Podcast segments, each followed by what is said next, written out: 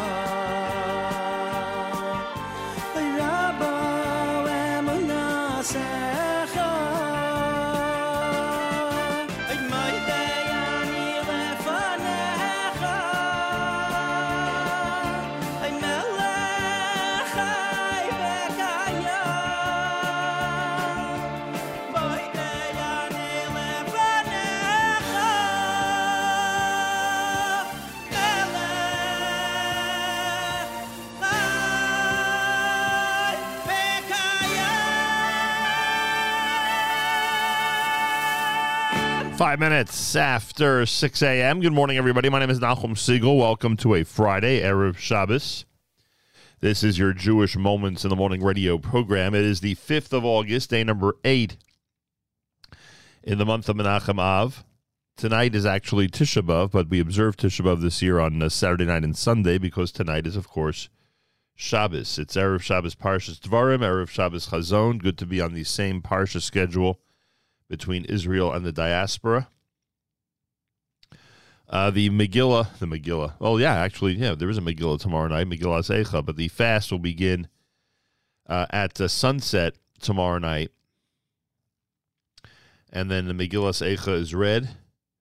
Sunday is, of course, the observance of Tisha B'av with all the restrictions and all the uh, Tisha B'av uh, laws and customs. Candle lighting on this Erev Shabbos in New York is 746. That's 746. And to make sure you know when things start where you are, as um, we are speaking to so many different communities and neighborhoods around the world on this Friday morning, Erev Shabbos. The uh, bulk of our uh, nine days programming has been the uh, lectures of Rabbi Berel Wein. Information about them at 1 800 499 WEIN or rabbiwine.com, rabbiwein.com. Uh, we're going to try to play in its entirety the lecture about uh, the Mishnah Brura and the history of the Mishnah Brura as an essential classic in the uh, books and the works and the Sfarim of our history. Rabbi Berel Wein, Friday morning broadcast. You're listening to a nine days format at JM in the AM.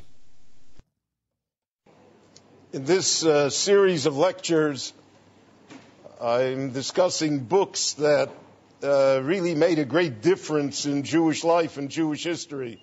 We're always uh, aware that people make a great difference. But there are some times that the book, a certain book, published at a certain time for a specific reason, also makes a great difference. And today's book, uh, the Mishnah Brura, uh, really is a sea change in Jewish life. It has to be seen that way. There was an article uh, in uh, Tradition oh, 10 or 12 years ago by uh, Professor Chaim Soloveitchik. And uh, in that article, he pointed out uh, the change that has happened in the Jewish Orthodox world over the past 50, 80, maybe even 100 years. Orthodoxy changed from being a societal religion, meaning everybody doing what everybody else does. So if all the stores are closed on Shabbat, so my store is also closed on Shabbat. If everybody in town eats kosher, I eat kosher. It's uh, what I called uh, Judaism that was a mile wide and an inch deep.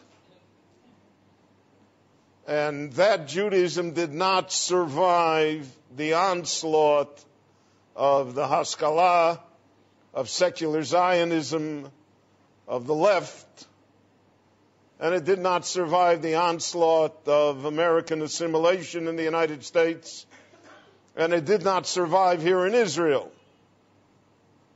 Uh, the traditional Jew uh, had uh, non traditional children,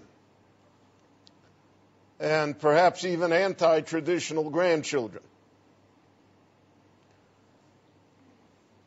Because of that onslaught, and because of the fact that the rabbis saw the Jewish world slipping away in front of their eyes, and we're talking the 1800s, and we're talking Lithuania, Poland, the Ukraine. We're not talking about, uh, you know, Kansas City. So, because of that, the entire focus of Orthodoxy changed, and it became a book oriented religion.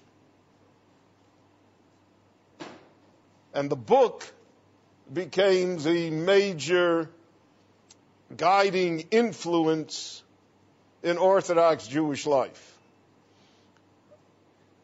It has to be said that uh, 90%, maybe more, of Eastern European Jewry were not book Jews. They were, uh, the men were uh, literate, the women were illiterate, and uh, even the men, uh, very few were Talmudic scholars, uh, a small percentage of the Jewish world. And so, therefore, uh, because of this, this is a completely different orientation. And that's the orientation that we are in today. Where again, how we behave and what rules we follow and what halachot we observe are influenced mainly by books and not by people. In fact, uh, many times the same people who write the books don't follow what the book says in certain instances because of the fact that they, uh, so to speak, are more flexible than the book, but they'll never put it in writing. They'll tell you what to do orally, but they'll never put it in writing, which puts uh, uh, which puts the matter at risk, as you can well imagine. The Gaon of Vilna uh, was the really the prime person that understood the changing Jewish world. The Gaon saw what Haskalah would do. He was almost a prophet in that area. He said that the first maskilim are wonderful, observant Jews, and they just want Hebrew and the Tanakh and uh, needed reforms in the uh, Jewish educational system, all of which were good. But the second generation uh, will uh, undermine the authority of the rabbis. The third generation will deny religion. The fourth generation will bring about assimilation, which was prophetic. They tell a great story about the uh, in Vilna in the 1740s, the leading maskil in town, the head of the Haskalah, who was a very, very uh, scholarly uh, person, so he passed away. When he passed away, so the uh, Chevra Kadisha said to the Magid in town that he has to come and say the Hesped. He has to eulogize uh, the person who died. The Maggid was not anxious to do that, but he was under great pressure from uh, the people who ran the Chevra Kadisha, and he really had to listen to them. So he got up at the Hesped and he said, This is the first maskil that I have to eulogize. So I really don't know what to say. But if a lot of other maskilim will die, I'll get the hang of what to say. Well, so uh,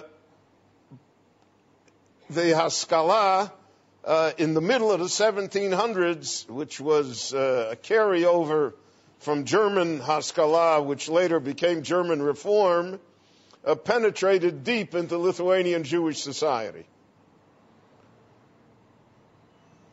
And because of that, therefore, uh, this different viewpoint of how to uh, keep Jews Jewish, so to speak, uh, became the norm. So the uh, Gaon of Vilna had a uh, disciple, uh, Rabbi Avram Danzig, who, by the way, is buried next to the Gaon. Uh, the uh, the Gaon's remains were the, the the Russian communists when they controlled Lithuania in their great sensitivity and uh, progressiveness, so they converted the Jewish cemetery into a soccer field and leveled it so that what the Nazis didn't do, they completed. Uh, Rabbi Teitz, Zechron Levrocha of Elizabeth, New Jersey, uh, through uh, his uh, political influence through senators in the United States, etc., received permission from the Russian government to exhume six bodies and rebury them. So one was the Gaon, and one was Rav Avram Danzig, and then there was the Ger Tzedek. There was a famous uh, count, a Lithuanian nobleman, who converted to Judaism and was burned at the stake by the uh, Catholic Church. Uh, so uh, the count, from his grave, there grew an enormous oak tree, which was the symbol of the Jewish cemetery in Vilna. Uh, naturally, when the, the communists took down the oak tree, but the the Ger Tzedek is also buried. There are six graves uh, in a row there in the Vilna cemetery that Rabbi Teitz was able to get the government to exhume. He told me personally that the, that when they took the Gaon, the Gaon's body was still whole. So in any event, Rabbi Avram Danzig takes the Shulchan Aruch because the, the Shulchan Aruch is the work of Rabbi Yosef Karo in the 1540s. It was modified by Ramosha Isserlish. It was made Ashkenazic friendly by him. And the, the Shulchan Aruch became the basic book of the Jewish people regarding halacha. But the Shulchan Aruch piled upon itself. Jews love to do this. It piled upon, Rabbi Yosef Karo said, and the Rambam said, for instance, you have my book, you don't need any other books.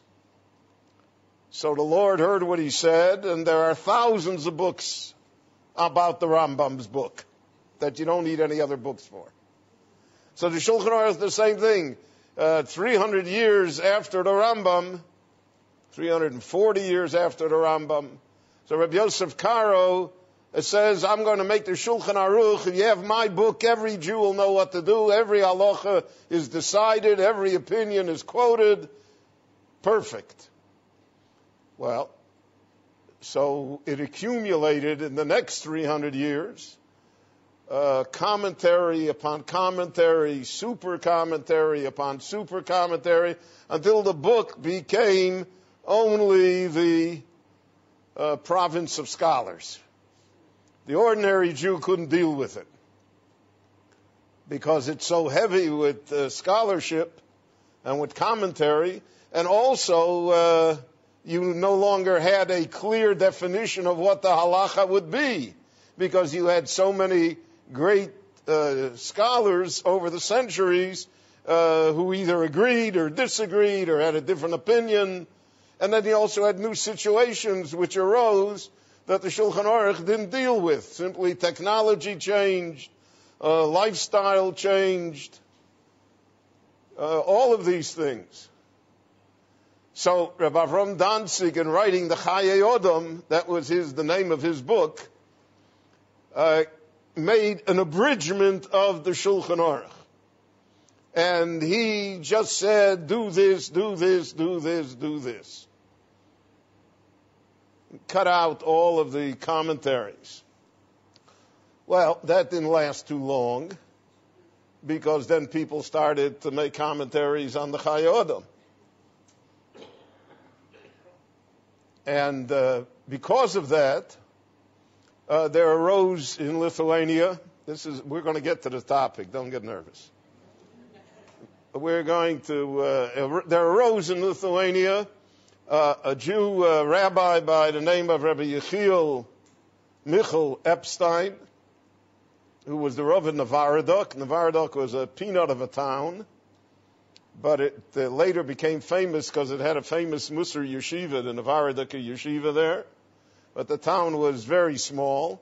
But the town always had great rabbis. Rabbi Yitzchak Chonon Spektor, who later became the Rav in Kovna, was first the Rav in Novardok. It was a was a very famous town, even though it was a small town. Why did the rabbis like to be a rav in a small town? Because they didn't want the pressures of being a rabbi in uh, Beit Knesset Hanasi. They don't want to be in a big city. They don't want, you know, uh, that hundreds of people should have access to them. They want to sit and learn, or they want to write. So therefore, they looked for quiet places. They looked for small towns. The fact that none of those towns could afford them a living made no difference. And my father-in-law, blessed memory, he was a rav in a town that had 41 families. 41 Jewish families, 19 non-Jewish families. That was the town. And his wages were they gave him a goat. And my mother-in-law would milk the goat every morning, right? So they had milk. and uh, she would sell the salt and the candles, and that was the, you know, that was the salary. But it was a wonderful place. It was small, it was quiet, and he could learn and he could do whatever he wants. And then he ends up in Detroit where he doesn't have a minute to himself. So in the Varadok, Rabbi Yechiel Michal Alevi Epstein writes a monumental work. You know the Shulchan Aruch. This is the Aruch HaShulchan, in which he decides everything. And he wrote it on all four sections of the Shulchan Aruch. It's a masterpiece. It's a masterpiece of style, of language, of content, and of decision. He took things on his shoulder. He said, you know, it's allowed, not allowed. He did it. The rabbis in Lithuania went up the wall with the Aruch HaShulchan. That was the book that they used. They didn't use uh, for the Mishnah Berurah that we're going to discuss. They used the Aruch HaShulchan because he was a practical rabbi, and therefore it's written differently, as we'll see, than the Mishnah Berurah, where the Chafetz Chaim never held any public position in the Jewish world. He was not a rabbi, he was not a Rosh Yeshiva, he was the Chafetz Chaim. He was a holy man.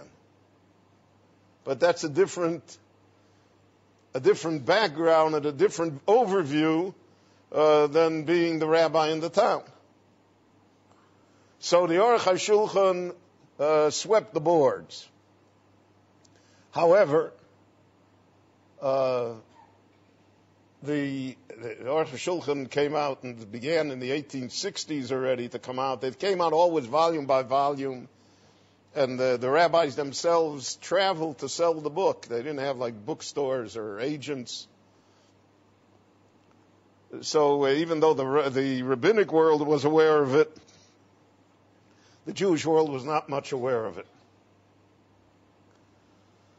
The Chafetz Chaim, Rabbi Yisrael Meir Akohen Kagan, uh, the, who lived a very long life, almost a century, and was active almost till till his last day.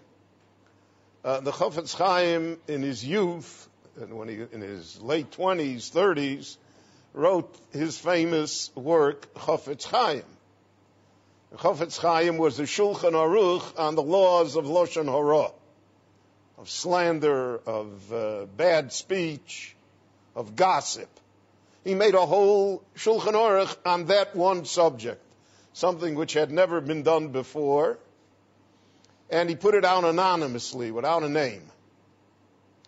Didn't say who the author was. But after a while, people figured out who it was, and his reputation as a holy person grew. So he wrote other interesting books. He wrote, uh, he's the first one that wrote a book how the Jewish immigrant in America should behave in order to remain Jewish. It's called Nidchei Yisrael.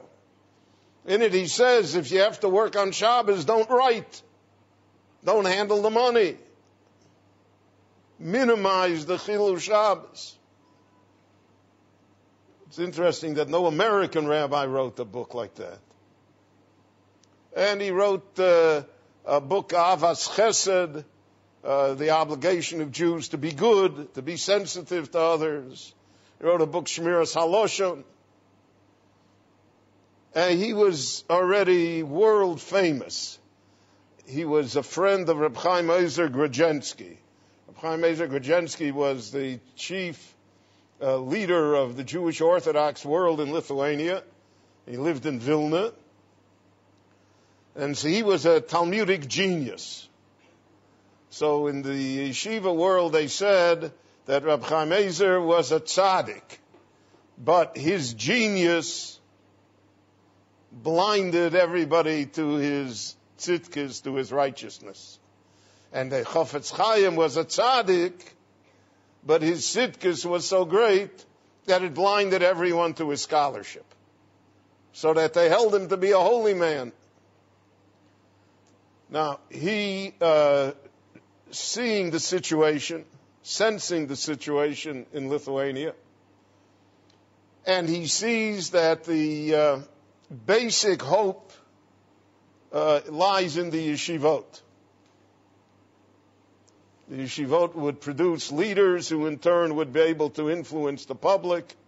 It would be a, uh, a, a matter that, uh, cumulative matter, and that only the yeshivot would save the Jewish world. And therefore, he made a yeshiva in Radin, in his own hometown, but he was not the Rosh Yeshiva. He had uh, a son-in-law who was a tremendous genius. Reb Levitt, uh, Levinson, Hirsch Levinson, who was well known. He was a tremendous genius. And he was like six foot four, and the Chofetz Chaim was like four foot six. My father-in-law said when they walked together, you know, uh, like the, the non-Jews would line up to see the sight. And uh, he, together with his son-in-law, had this idea that they were going to make a definitive halachic work on one section of the Shulchan Aruch, on the section of Orach Chaim, because Orach Chaim is the most practical section that people need. It has all the laws of prayer, the laws of tefillin, the laws of tzitzis, the laws of Shabbos, the laws of Yontiv, the laws of Pesach. All of those laws are in Orach Chaim. So he said that's the part that we have to concentrate on. So in effect, he was imitating the Chayei Odom, but he was going to do it in a manner that was made for the yeshivas and not just for the, so to speak, the plain people. In certain yeshivas, even today, uh, Chayei Odom is the text that's used for halacha. I know in Telz it still is. But in most yeshivas, it, uh, it's on the shelf. So he sets out to write this monumental sefer, the Mishnah Brura. Now he didn't write it by himself. His son, Reb Aryeh Leib HaKohen Pupko, the Chofetz Chaim was called Kagan. His son was called Pupko, the famous Pupko family in Philadelphia and Pittsburgh and other places in the United States, because his wife's maiden name was Pupko. And it was very common under the Tsar to give your child a different last name. The rule under the Tsar was that if you were the only son, you didn't have to go to the army. So man had six sons, so all of them had a different last name, and they all were only sons. And that was very common uh, in, uh, in uh, Lithuania and in other parts of the Russian Empire that in order to avoid the army, people took different last names. Now, there was one other book uh, before the Mishnah Brura, written by Rabbi Shlomo Ganzfried, who was in Bohemia, in uh, Central Europe, Slovakia, later uh, close to Romania, uh, called the Kitzer Shulchan Aruch, the abridged Shulchan Aruch. Now, in uh, Lithuania, the Kitzer Shulchan Aruch did not gain much popularity. But in Central Europe, uh, the Kitzer Shulchan Aruch was very popular. And it also attempted to do the same thing. It attempted to give the Jew an understanding of how to behave without having to resort to the scholarship of plowing through the large Shulchan Aruch itself with all of its super commentaries. So Chofetz Chaim and his son-in-law, so his son, his uh, son Aryeh Leib Kohen Pupko wrote a biography of his father, and in the biography of his father, he says that the Mishnah Brura was written by committee. In other words, the Chaim was the general editor, but there were people that wrote it, and it was mainly written by his son-in-law, whose name does not appear in the book. He says, therefore, sometimes you find uh, contradictions in the Mishnah Brura. In one place he says to do this, and then in another place he seems to contradict that. He said you shouldn't be surprised because different hands were used to uh, compose it. But the Chofetz Chaim is the general editor, and he's the one who took responsibility for it. He took such responsibility for it. I have in my home in my library an original copy of the Mishnah Berurah, the first edition. At the beginning of the book, the Chofetz Chaim's handwriting, it says Muga. This, I looked over this book and I see that it has all the pages. Because he wouldn't sell a book that, you know, that, that, that didn't have all the pages in it. So he looked over every book and he wrote Muga in the book. That he was the one that looked it over. And here uh, I want to discuss with you how this affected the Jewish world. But first, we should hear some ideas from his own introductions to the book. He's telling you why, what it's here. Why is it here? He says, uh, in our time, people don't believe in eternal life anymore. It's the here and now. And he said that's a basic tragedy because that tragedy is what negates a Torah way of life. If a person thinks that this is all there is to it, so then uh, there is uh, no reason for good behavior. There's no reason to observe the mitzvot. There's no reason for Jewish tradition. There's no reason for anything. It's part of the great problem that the secular Jewish world has why to remain Jewish? What, for what? So he says the Torah wrote to us and said, Es chukosai ves mishpotai, ushmartem es chukosai ves mishpotai. You shall observe my statutes and my commandments. Asher yase osam hodom, that a person should perform them v'chai bahem, and he will live through them. So he says the interpretation of v'chai bahem, dahainu b'chaye alma. It means eternal life. And therefore, if we're talking about eternal life, so if I want to give you the gift of eternal life, we say in the bracha when we uh, by the Torah, "V'chaye olam nota b'sochenu." God implanted within us eternal life.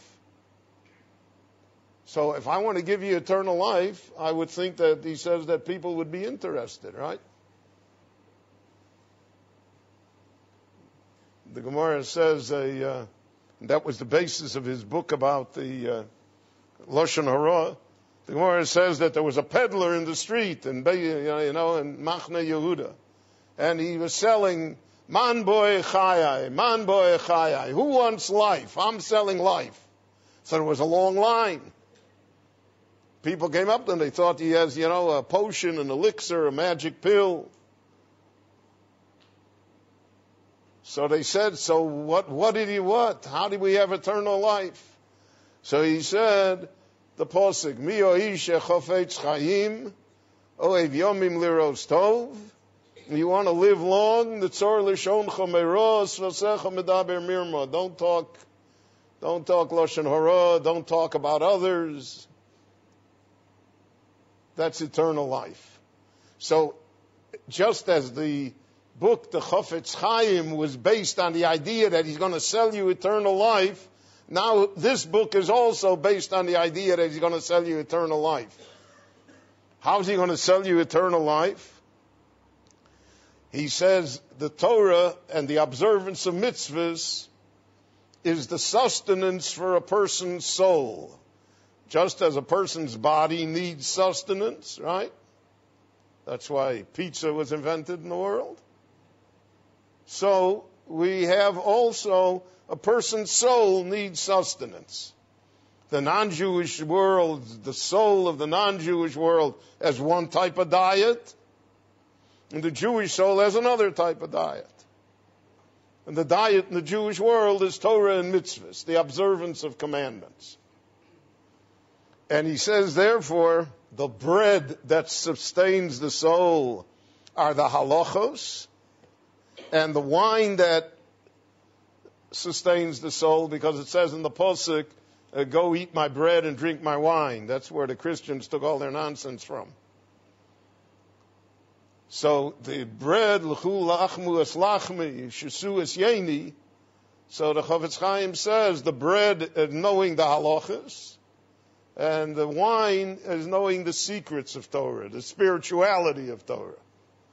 And those are the two things that sustain our soul. So he says, so when a person passes from the world, so if the soul, so to speak, has been sustained in a good shape, so then in the world to come it also is in good shape. But if no one took care of it in this world, so then it's atrophied. It, uh, it's without any power in the world to come as well.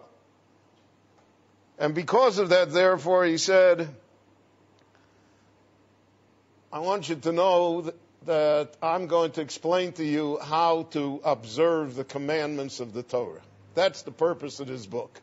By observing the commandments of the Torah, you feed your soul. And by feeding your soul, you guarantee your eternity. And he says now in our time where Shulchan Aruch is so difficult to read, to learn, there are too many super commentaries, he says. And another problem is because of the fact that even if you know all the super commentaries, you don't know what to do because there are so many that they disagree with each other.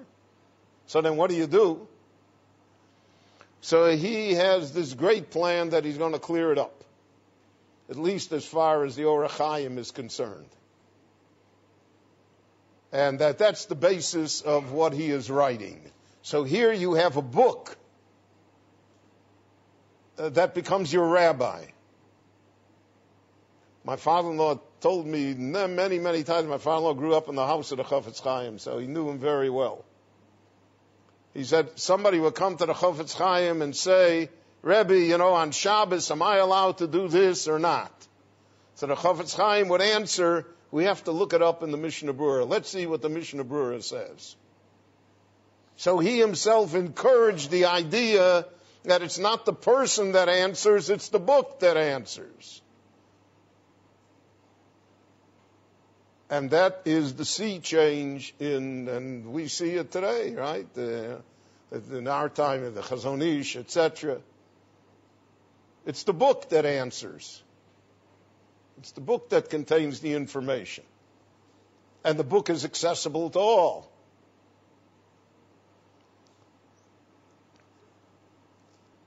He had a great library. He lived a very a life of almost abject poverty but he had a great library. And because of his library, he says in his introduction that he was able to uh, uh, amass a great deal of knowledge, a great deal of research went into this, and he's able, therefore, uh, to do uh, what's, what's necessary. The main part of the Mishnah Berurah concerns itself with Shabbos, with the halachas of Shabbat and he has an introduction about the importance of Shabbat. It's almost heartbreaking.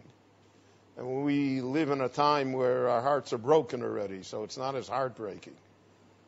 But in Eastern European society, where the Shabbat was sacrosanct, where it was holy, where uh, you have to describe how the Jewish world was. For instance, in Salonika, where Jews controlled the port in Salonika, the Jews were the stevedores, they were the chandlers, the suppliers, they controlled the port. And we're talking Greece, Sephardic Jews.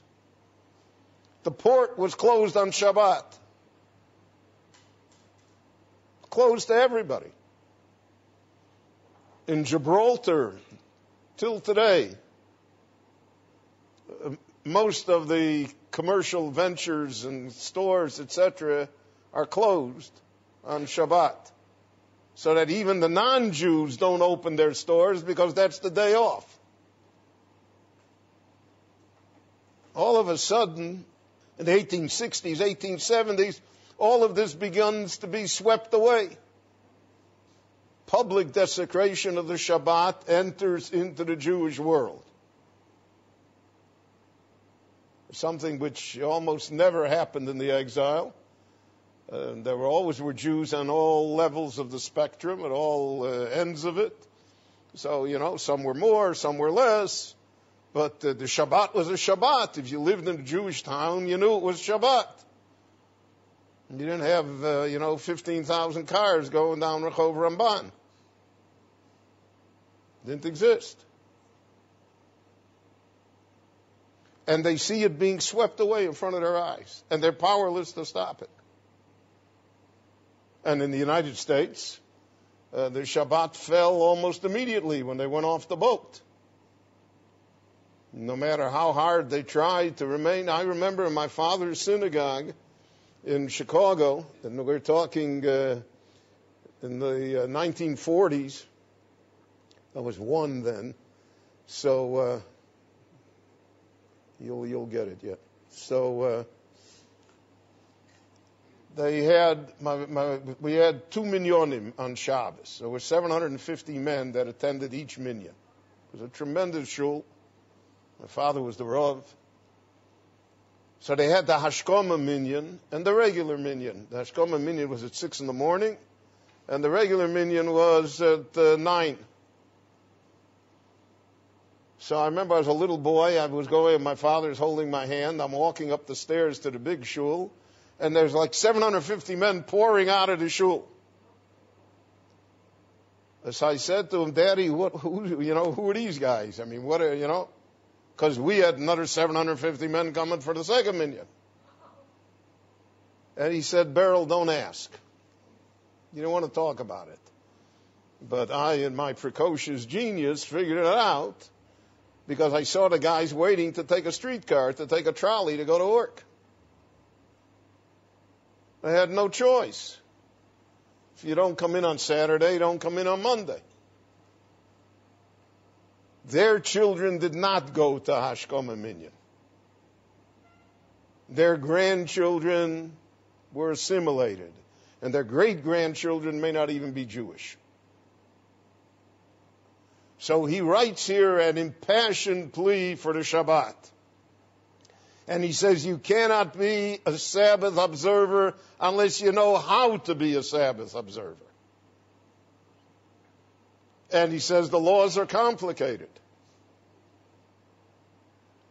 And especially in our time when there's so much new technology, change in society, all of, you know, it's a different world today. He doesn't talk about time clocks, about electricity. He doesn't talk about, uh, you know, uh, elevators. None of this appears here.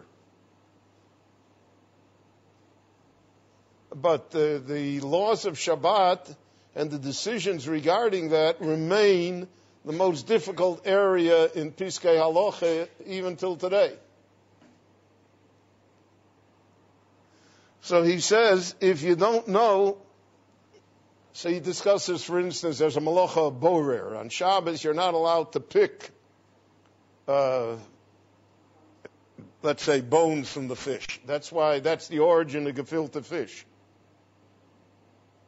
And here they love it because they grind the bones in it too, and you know, so you get the full flavor.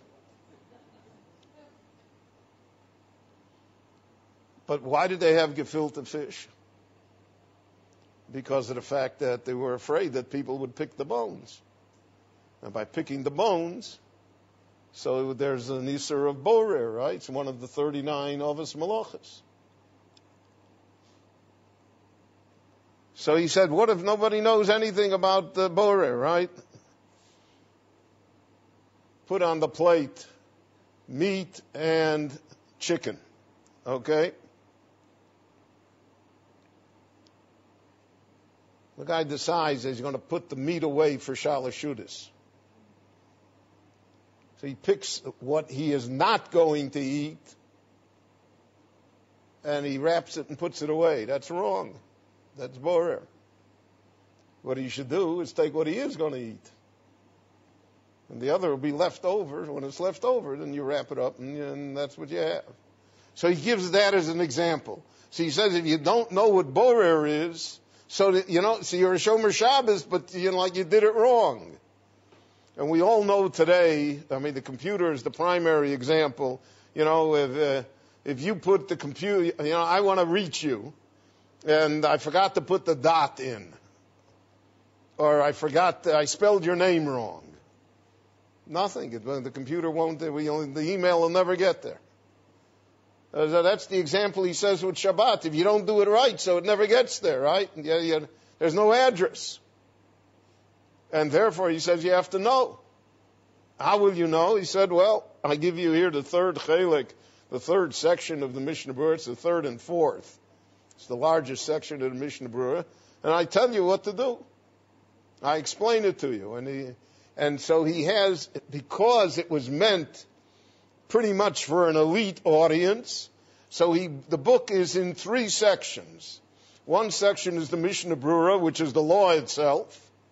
Then the second section is called the Biur Halacha, in which he expands upon it and brings all the commentaries and justifies his opinion and tells you what others also think. So that was very popular in the yeshivas. We always learned the Biur Halacha. And at the bottom he has the Sha'ar HaTziyun, which are all the footnotes, all of his sources. So it's a monumental scholarly work, just a monumental work. And it penetrated into the Jewish world, into the Jewish religious world. The rabbis did not use it. I shouldn't say they didn't use it, but they, they will use the Aruch HaShulchan. And the Aruch HaShulchan differed with the Mishnah Berurah in many, many issues.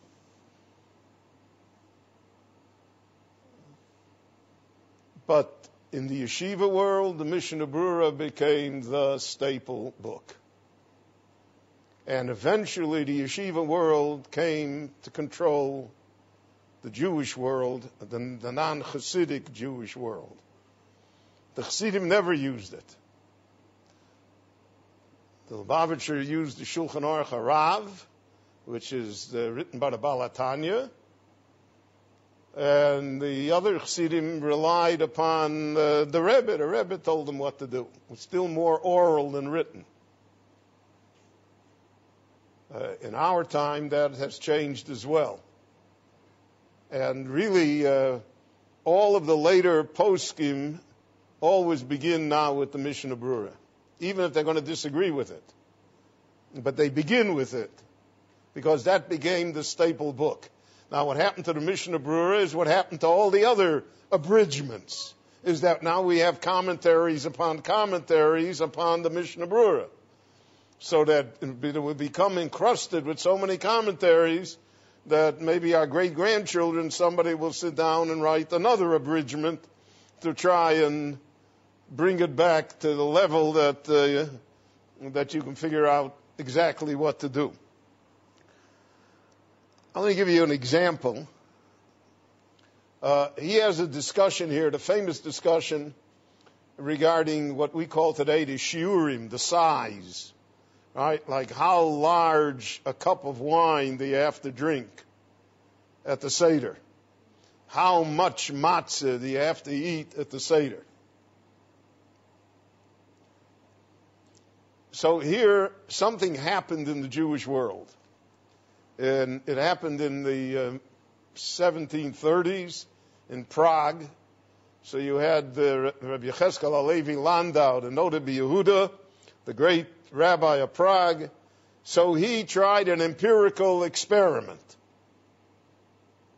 And he, with his experiment, he said, listen, our, the the Gemara talks about that you need the size of two eggs. In other words, the amount of liquid that two eggs will displace.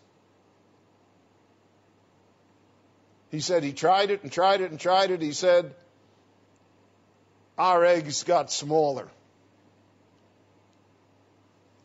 It's not the eggs of the Talmud time. The Talmud time must have had greater eggs because it doesn't work. And therefore, what he did is he doubled all of the shiurim. He doubled them in order, because he said the eggs got smaller. That became accepted in the Jewish world, certainly today in the Jewish world, because it was accepted by the Chazon Ish.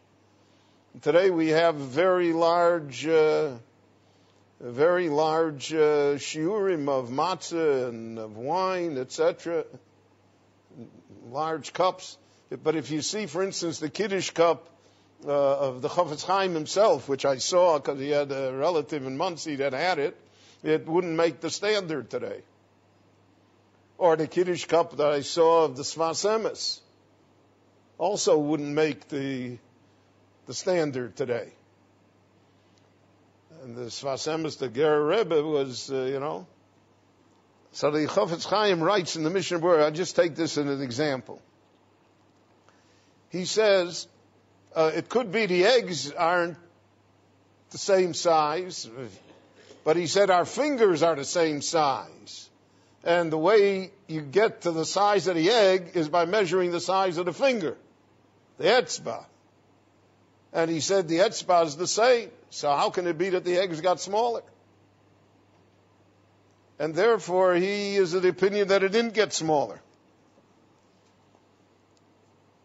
But he makes the rabbinic compromise. He says if we're talking about mitzvahs minat Torah, for instance, Kiddush Friday night, or the four kosses on uh, uh, the Kiddush uh, uh, on uh, the Kiddush cup on Pesach. So then he said we have to have a big shiur, then we'll follow the idea of the Noda Yehuda. But he said on things that are only the Rabbanan, like uh, Kiddush Shabbos morning, so he said you don't need big uh, big cups. In our time, an interesting development happened. There's a professor at Bar Ilan University of physics, comes from Detroit. Uh, his name is Greenfield. I mean, we knew him as Buddy Greenfield, but that's that's disrespectful. Greenfield, uh, 20 years ago, published an article in Moria in which he said that the whole problem with the shiurim is because they measured the finger wrong. They measured the finger lengthwise, and Chazal meant to f- measure the finger widthwise. And if you measure the finger widthwise, the eggs never got bigger, never got smaller, uh, or you know, like the whole problem disappears.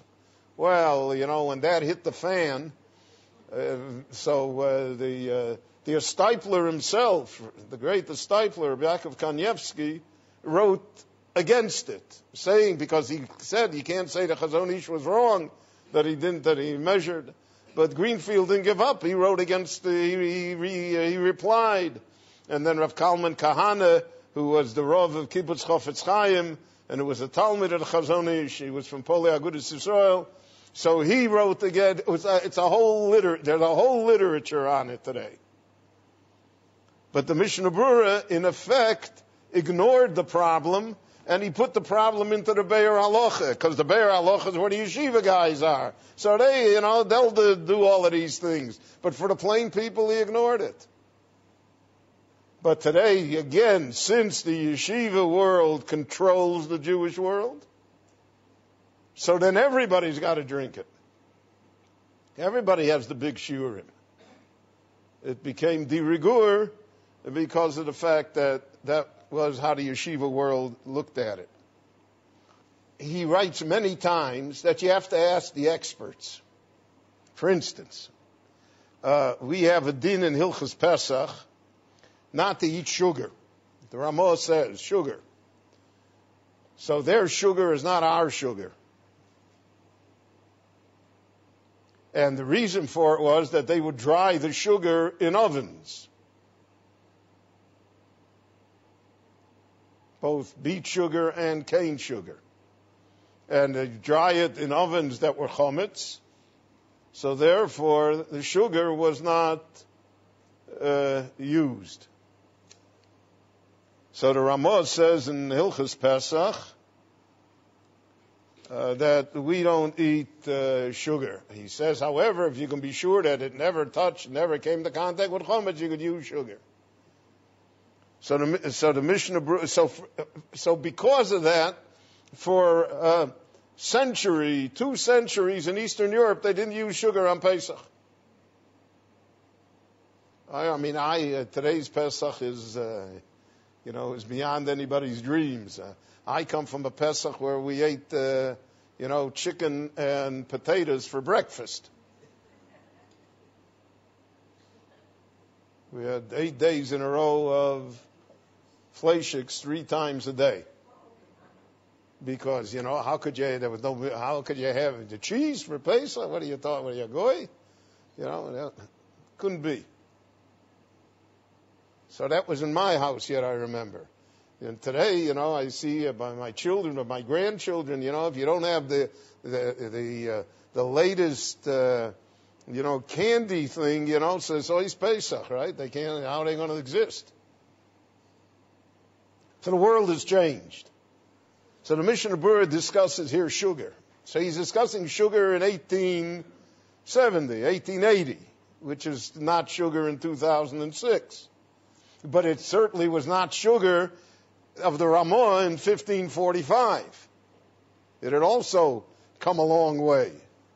And therefore he says, you should know, Ato yesh lachkor mimosim kain. You got to ask the experts how they make sugar.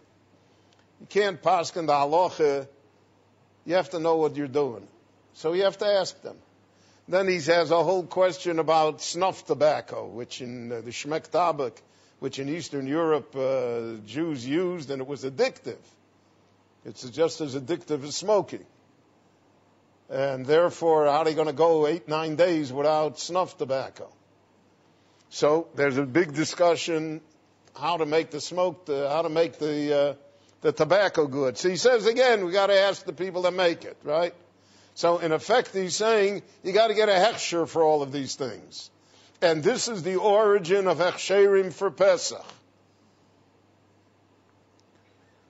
And the first hechsher for Pesach was given by Rabbi Yitzchak Elchonon in Kovna.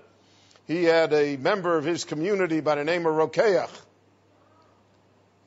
And Rokeach made two products.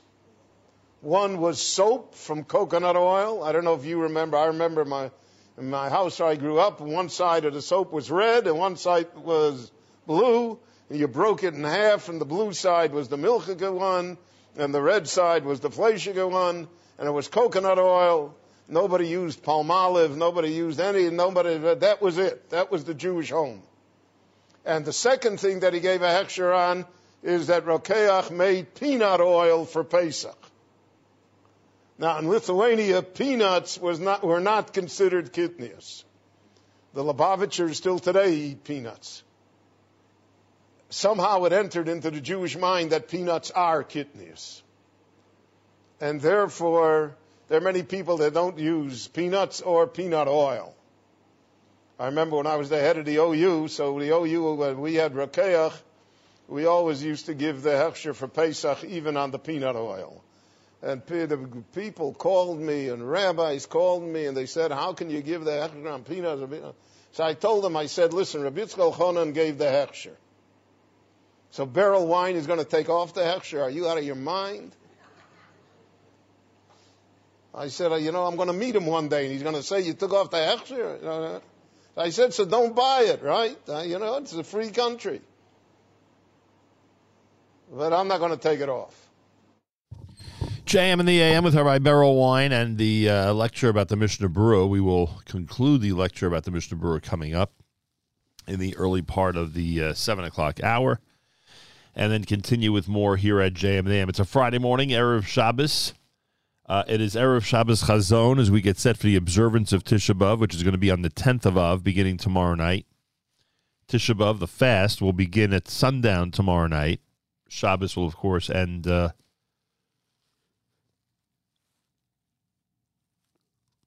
will end later than that. Make sure you have your Tisha B'Av footwear ready. Those of you who want information about the um, Tisha B'Av virtual gathering that uh, normally would take place at the Isaiah Wall, but this year is happening virtually, you can just email us and we'll send you the Zoom information. It's uh, Nachum at NachumSegal.com, Nachum, N-A-C-H-U-M, at Nachum Segal, N-A-C-H-U-M, S-E-G-A-L dot com. It is the 5th of August, day 8 in the month of Menachem Av. Erev Shabbos Parshas Devarim. We are now on the same schedule, Parsha wise, uh, with Israel. Thank God. Um, Erev Shabbos Chazon. Candle lighting in New York, seven forty six. Seven forty six is candle lighting in New York. The fast will go through a Sunday night, and we will begin our regular format again on Monday morning, and to start moving toward Shabbos Nachamu, which will be next week, of course. Uh, check out our community calendar online for events that are happening during the month of August, as uh, many events will now start to um, sprout up as we get back into our regular format and Jewish music goes back to a uh, regular scene, so to speak. Check out the community calendar, NachumSegal.com slash community dash calendar. Uh, we are trying to encourage people to find out if they're a match for a kidney donation for our dear friend Dr. Jay Bienenfeld. If you haven't yet inquired about information regarding kidney donation and or how to get uh, how to go about uh, finding out if you're a match, then please use the following email address r25555 at renewal.org. Again, that's r25555 at renewal.org. It's America's one and only Jewish Moments in the Morning radio program, heard on listeners sponsored digital radio. Around the world, the web at NachumSegal.com and the Nachum Segal Network, and of course on the beloved NSN app. Galei Tzal in the background. We'll do our news from Israel coming up. Malcolm Hoenlein, Executive Vice Chairman of the Conference of Presidents of Major American Jewish Organizations, expected in the 7 o'clock hour, 7.40 a.m. Eastern Time. Rabbi Yudin from Israel uh, regarding Shabbos Chazon, Shabbos Parshas Devarim. Harry Rothenberg coming up in the next few minutes. He'll speak about Parshas Devarim as well. And um, as we said, back to our regular format this coming Monday, starting at 6 a.m. Eastern Time. Galei Tzal, Israel Army Radio, 2 p.m. newscast for a Friday is next. We say Boker Tov from JM and the AM. גלי צה"ל השעה שתיים, שלום רב, באולפן ערן קורץ עם מה שקורה עכשיו. עימותים, עימותים אלימים בצעדת משפחת גולדין בעוטף עזה. בני משפחתו של סרן הדר גולדין, לצד מאות תומכים וצועדים, הגיעו לעוטף בתום שלושה ימי צעדה ומבקשים להתקדם אל מעבר ארז, שהדרך אליו סגורה בשל חסימות הצירים בעוטף עזה. בשעה האחרונה נרשמו עימותים אלימים בין הצועדים לבין שוטרים במקום. לאה גולדין, אמו של הדר, אמרה, לא נזוז מכאן עד שאלוף הפיקוד יגיע לדבר איתנו. אליעזר טולדנו, אלוף הפיקוד, תבוא הנה. אנחנו לא זזים מפה. אני ממשיכה למחסום ארז, והבן אדם היחידי שבגללו אני אסכים לעצור, זה יהיה אתה כשאני אדבר איתך ותשכנע אותי שאתה באמת הולך להחזיר את הבנים. מדבריה של גולדין הביא כתבנו הצבאי דורון קדוש. המתיחות בדרום. בתום הערכת מצב אצל ראש הממשלה הוחלט להשאיר את ההגבלות על תושבי העוטף לעת עתה. כתבנו המדיני יניר קוזין מוסר שבדיון השתתפו ראש הממשלה החליפי, שר הביטחון, הרמטכ"ל, ראש השב"כ וגורמי ביטחון נוספים. ראש הממשלה אמר בתום הדיון, ביטחונם ואיכות חייהם של תושבי העוטף בראש סדר העדיפויות שלנו. אנו פועלים להחזיר אותם לשגרת חייהם במהירות האפשרית, זו האחריות שלנו. כך לפיד. נציג האו"ם ביקר היום בבית משפחתו של בכיר הג'יהאד האיסלאמי בסאם א-סעדי, העצור בישראל. את הביקור יזם שליח האו"ם לאזור הדיפלומט הנורבגי תור ונסלנד, בעקבות שיחתו הטלפונית של- שלשום עם אסמאעיל הנייה. בשיחה ביקש ממנו הנייה להתערב להרגעת המצב. כתבנו לענייני ערבים ג'קי חוגי מוסר שבפגישה הבוקר בבית המשפחה בג'נין נכחו קרוביו של העצור ונציגים מטעם הארגון בגדה. הקרמלין הודיע כי הוא מכיר בדאגותיה הביטחוניות של טורקיה בנוגע לסוריה, ודאגות אלה תילקחנה בחשבון בפגישה הקרובה בין נשיא רוסיה פוטין לנשיא טורקיה ארדואן. עם זאת, דובר הקרמלין דימיטרי פסקוב אמר לכתבים כי חשוב להימנע מפעולות שעלולות לסכן את שלמותה הטריטוריאלית והפוליטית של סוריה. כתבת חדשות החוץ עומר עזרן מזכירה כי פוטין וארדואן ייפגשו בהמשך היום בסוצ'י, גם בעניין משלוח התבואה מאוקראינה דרך טורקיה. היום צפויות לצאת שלוש ספינות תבואה נוספות מנמלי הים השחור באוקראינה. מזג האוויר, ירידה קלה בטמפרטורות, אך עדיין ישרור עומס חום כבד עד קיצוני ברוב אזורי הארץ. מחר תחול הקלה נוספת בעומס החום. אלה החדשות.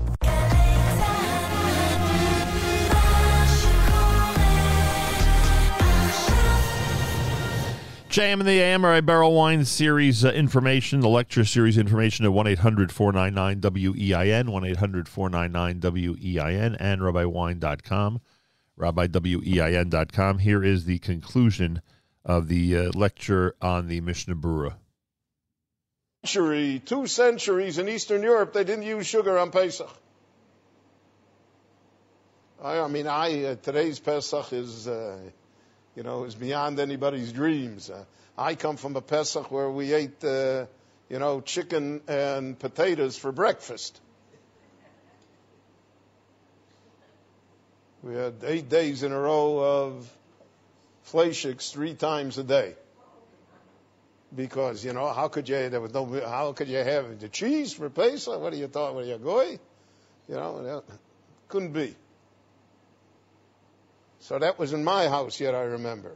And today, you know, I see uh, by my children or my grandchildren, you know, if you don't have the the the uh, the latest uh, you know candy thing, you know, so it's always Pesach, right? They can't how are they going to exist? So the world has changed.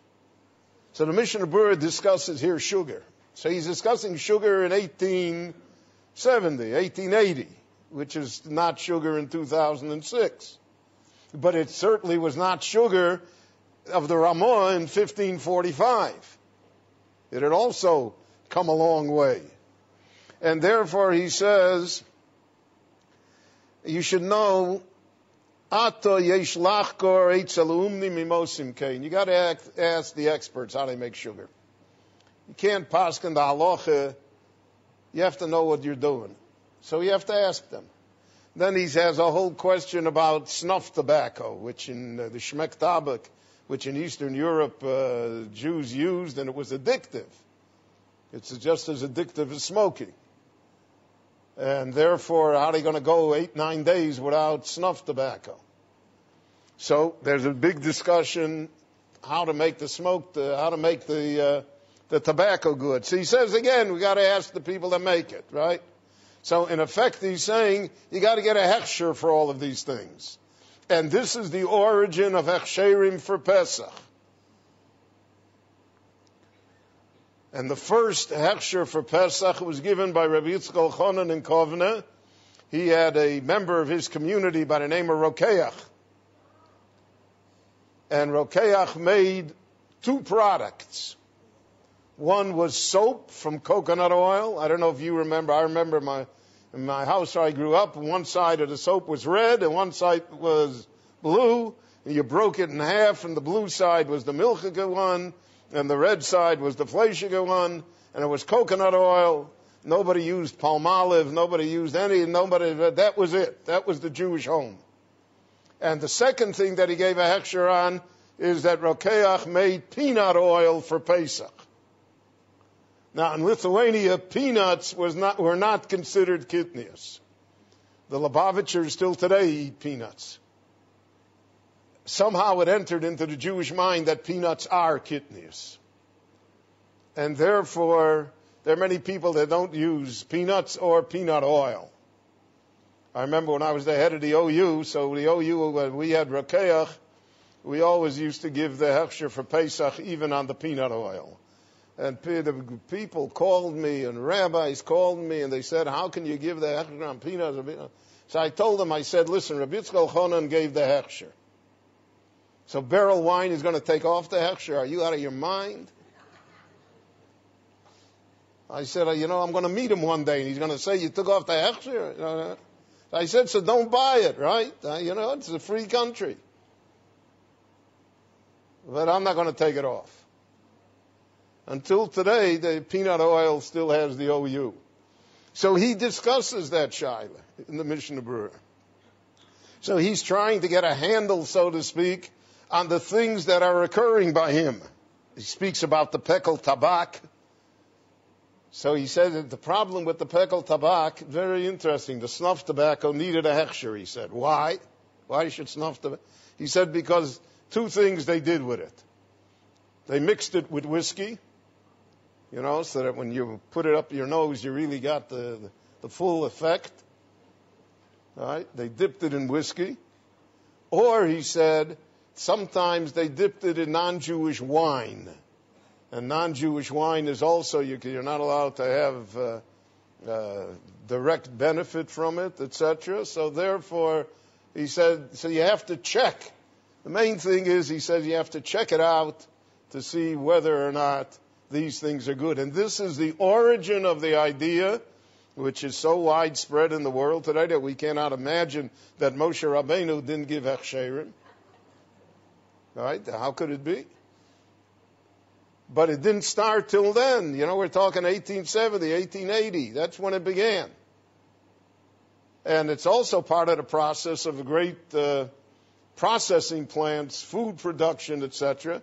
Don't forget there wasn't, uh, you know, there were no supermarkets, etc. You went you, every day you had to prepare the food, and most people prepared the food from their own garden or from their own animals.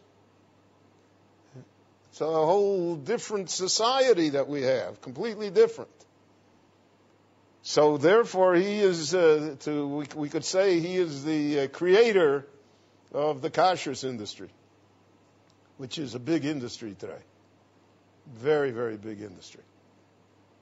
Now, as I mentioned, this book uh, swept the boards, and it's been republished hundreds of times.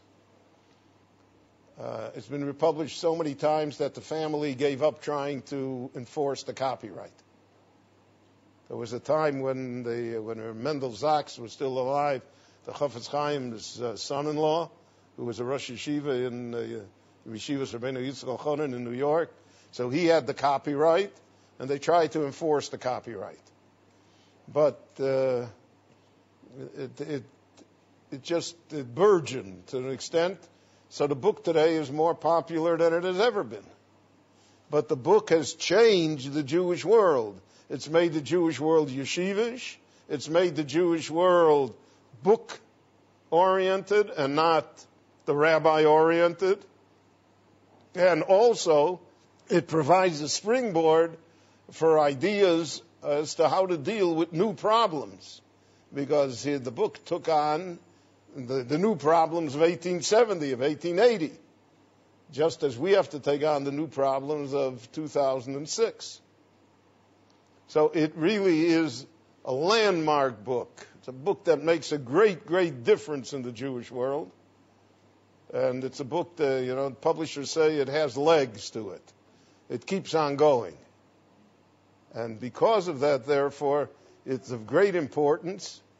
And by knowing, uh, by knowing if you're, if you're a Mishnah Berurah Jew, uh, so then he, that's what he promised you, that, right? That he would get you uh, food for your soul. So uh, that is really the purpose of the book. The Mishnah Berurah is the focus of uh, Rabbi Wein's lecture, and uh, we thank him. It's uh, 1 800 499 WEIN or RabbiWein.com. It's Erev Tisha B'Av, but the uh, 9th of Av being tonight and tomorrow is Shabbos, so we're going to observe Tisha B'Av Saturday night and Sunday.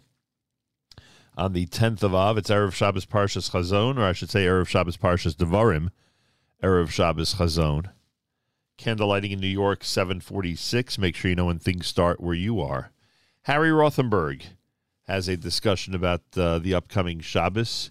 Here he is at JM in the AM. As Jews, we can handle pain. On Tisha B'Av, we recount all the different times throughout our history when nations enslaved us, brutalized us, tortured us, killed us. We persevered. We can handle pain. What's so tough to handle, though, is contradiction. When really, really, really bad things happen to people whom we know are really, really good, that can cause us sometimes to yell out, reluctantly, but involuntarily, why? Or whisper it, God, why? But instead, we should try to ask a different question rather than why. To explain this, let's go back to a story in the Torah. God tells Abraham, Abraham, to leave his homeland and to go to a place that God's going to show him, which turns out to be the promised land, Israel. And God tells him, There, I'm going to turn you into a great nation. Avram doesn't ask any questions, goes with his wife Sarah. But in order to become a great nation, you need to have a kid. And they don't have a kid. And he's in his 70s. And now he's 85, and he's 90, and he's 95. Nada, nothing, still praying, but nothing's happening. But Avram is not asking why. He could easily have said to God, Why'd you do this to me? Why'd you tell me to go to the promised land and you'll turn me into a great nation and then not give me a child? Instead, the only question he's asking is when? God, when's it going to be? When are Sarah and I going to have a child? You said we're going to be a great nation. I know what's going to happen. I'm ready. I'm 85. I'm 90. God, I'm 95. I'm still spry, ready for that little kiddo. When's it going to happen? And finally, at 99, God says to him, Now it's going to happen. This coming year, when you're 100, you're going to have a son. And Avram falls down laughing, crying tears of joy. Yes! I knew it was just a matter of when, not why. I knew it was going to happen. But that's not the whole story. Because the Torah shares some passages that seem totally irrelevant and unnecessary. Here's what was going on. During all those years, decades, when Avram and Sarah were not having a child, every year or two or three, they'd get a telegram from Avram's brother Nachar. Mazel tov, I had a baby boy. Mazel tov, I had another baby boy. Mazel tov, mazel tov, mazel tov, 12 sons. Nachar was an idolater, bowing down to statues made out of wood and stone. 12 sons, not bad. Abraham and Sarah are bowing down to God, the one God, the true God, nothing. You'd think that one time during those years, Avram would have gone to see Nachar, snuck over to his tent, knocked on the tent door opening. Hey, who's out there? Hey, uh, it's Avram. Avram, what are you doing here in the middle of the night? Can I, uh, can I borrow an idol? An idol? Avram, aren't you supposed to be the monotheist who believes in the one God? Aren't you the iconoclast, the idol breaker who broke dad's idols? Listen, bro, spare me the speech. Let me borrow an idol. You'd think Avram one time would have hedged his bets. Seemed to be working out pretty well for Nachar, bowing down to those idols. Twelve sons. Well, Avram's not getting anything. But not once did he waver in his faith. Because he was never asking why. It was just a matter of when. And if you look carefully at the recording of those sons of Nachar, you'll see that those 12 sons that he had, eight were from his wife, and four were from his concubine. Those numbers should sound very familiar because a couple generations later, Abraham's son's son, Jacob, Yaakov, Abraham's grandson, had 12 sons, and eight were from his wives, and four were from his maidservants. Yaakov, meaning Abraham, his descendants, he got the same thing that Nahar got. He didn't just get 12 sons, he got the Shivtei the 12 tribes. Just had to be patient. Not ask why, just when. And so when we suffer, when bad things happen, things that look like terrible contradictions, things that don't make sense, they're nonsensical, they're brutal, they're unfair. Instead of asking God why, ask when. God, I know what you did was right. And I know it makes sense, even though it doesn't make sense to me now. When am I going to find out what the story is? When am I going to get all the details that I'll understand? Is it going to be this year?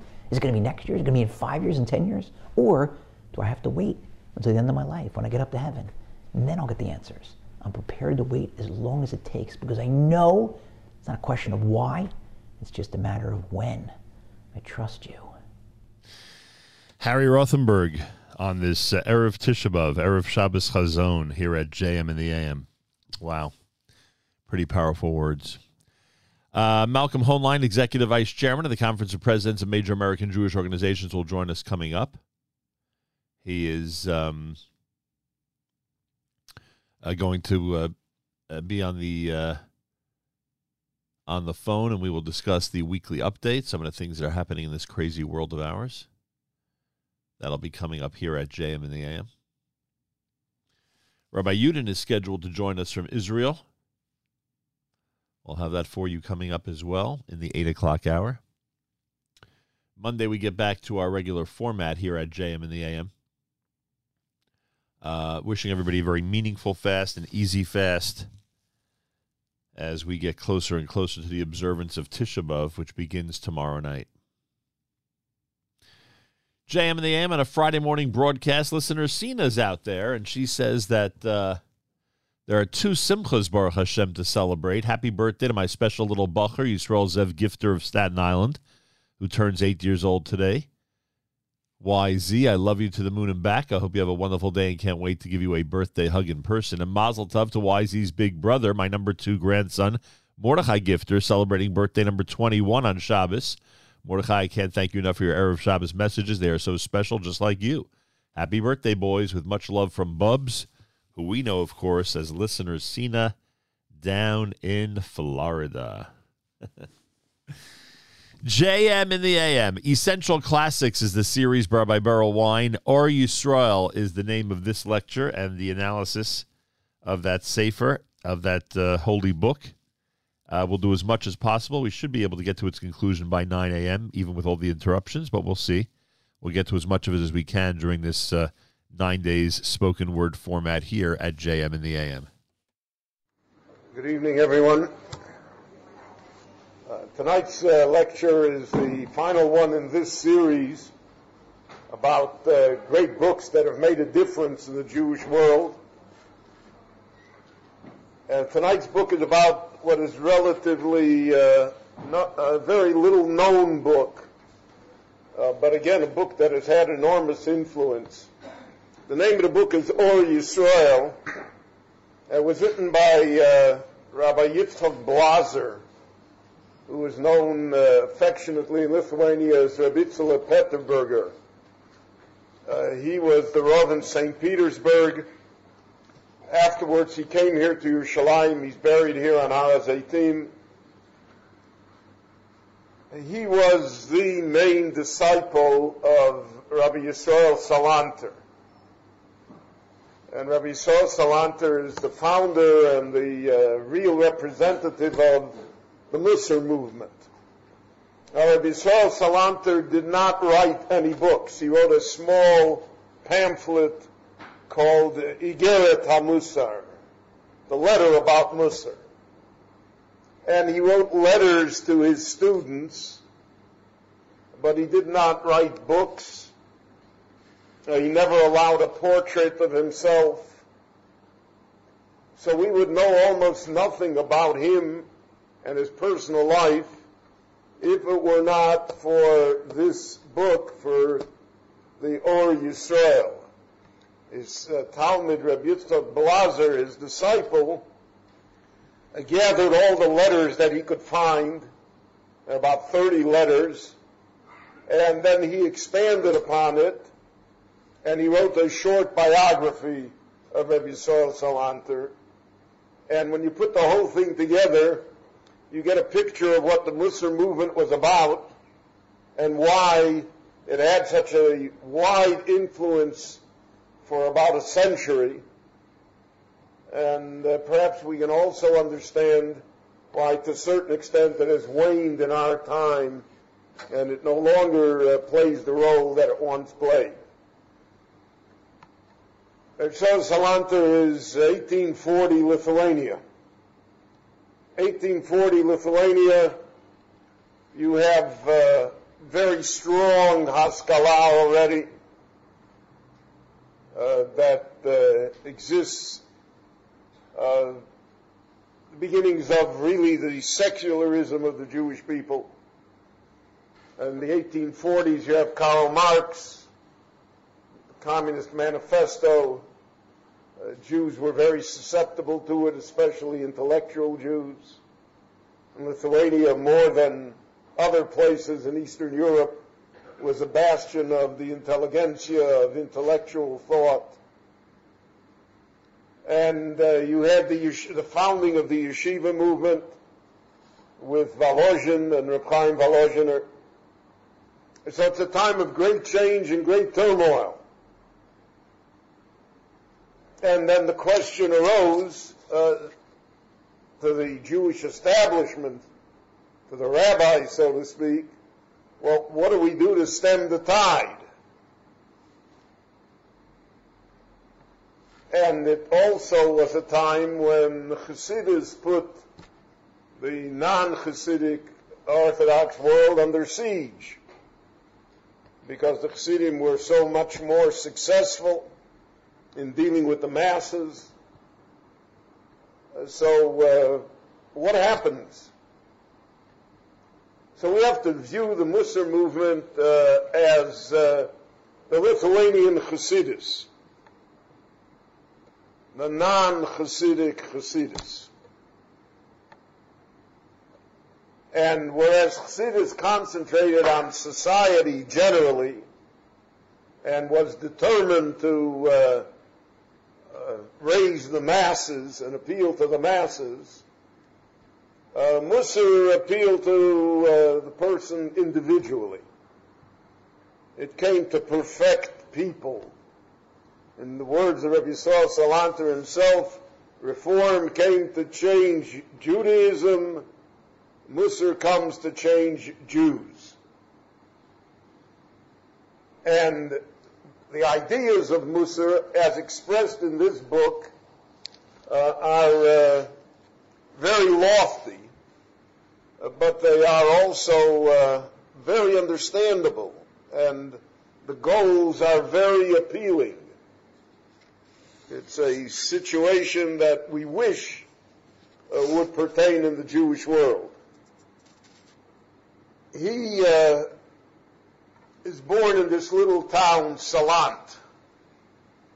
Now, in Salant, three great people came from Salant at one time. Very small town, 50, 60 families.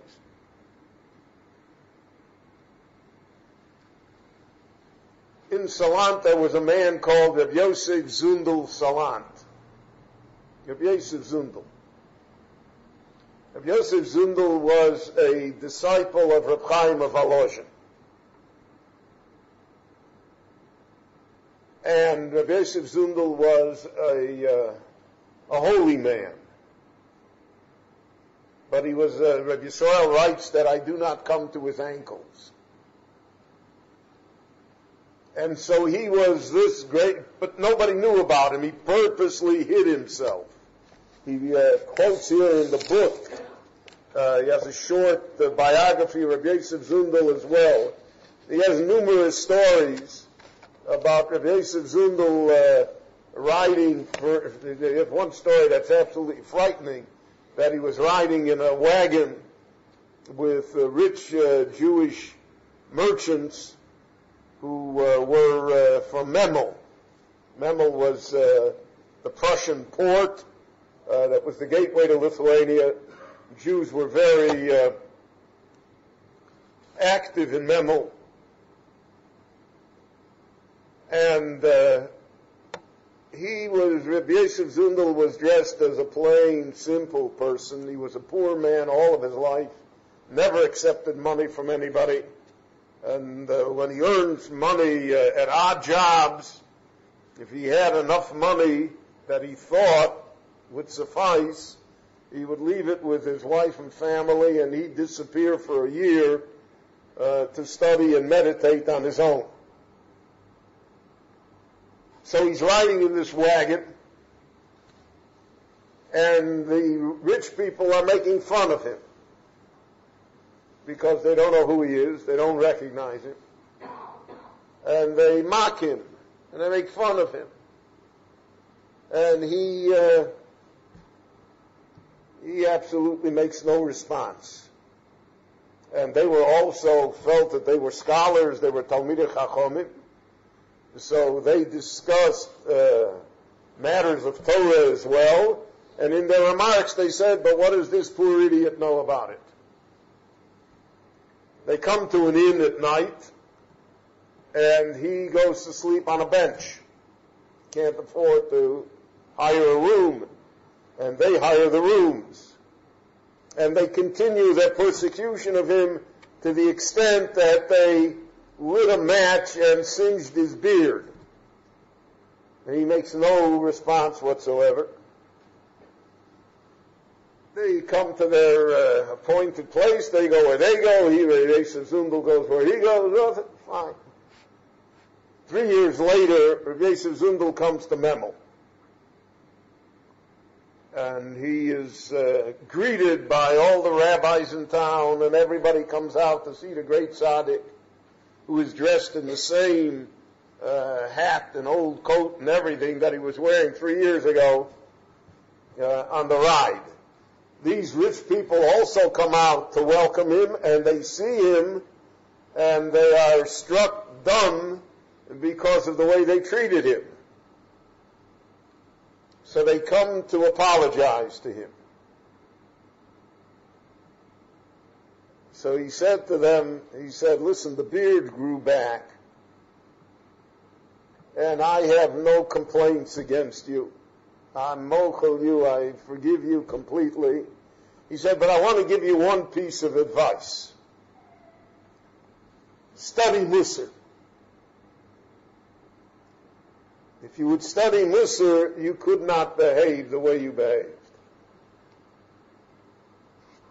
And this really was his uh, mantra in life, Rabbi Yosef Zundel. When Yisrael Salanter was yet a young boy, uh, he was fascinated by Rabbi Yosef Zundel.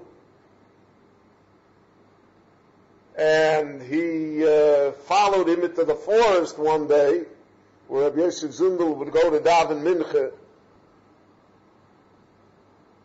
And he observed him from afar, his uh, soul pouring out to God. And Rabbi Yisrael thought for certain that he went unnoticed because he's hiding in the trees. And when uh, he finished uh, the prayers, he turned around to Rabbi Yisrael and he said, Young man, study Musar.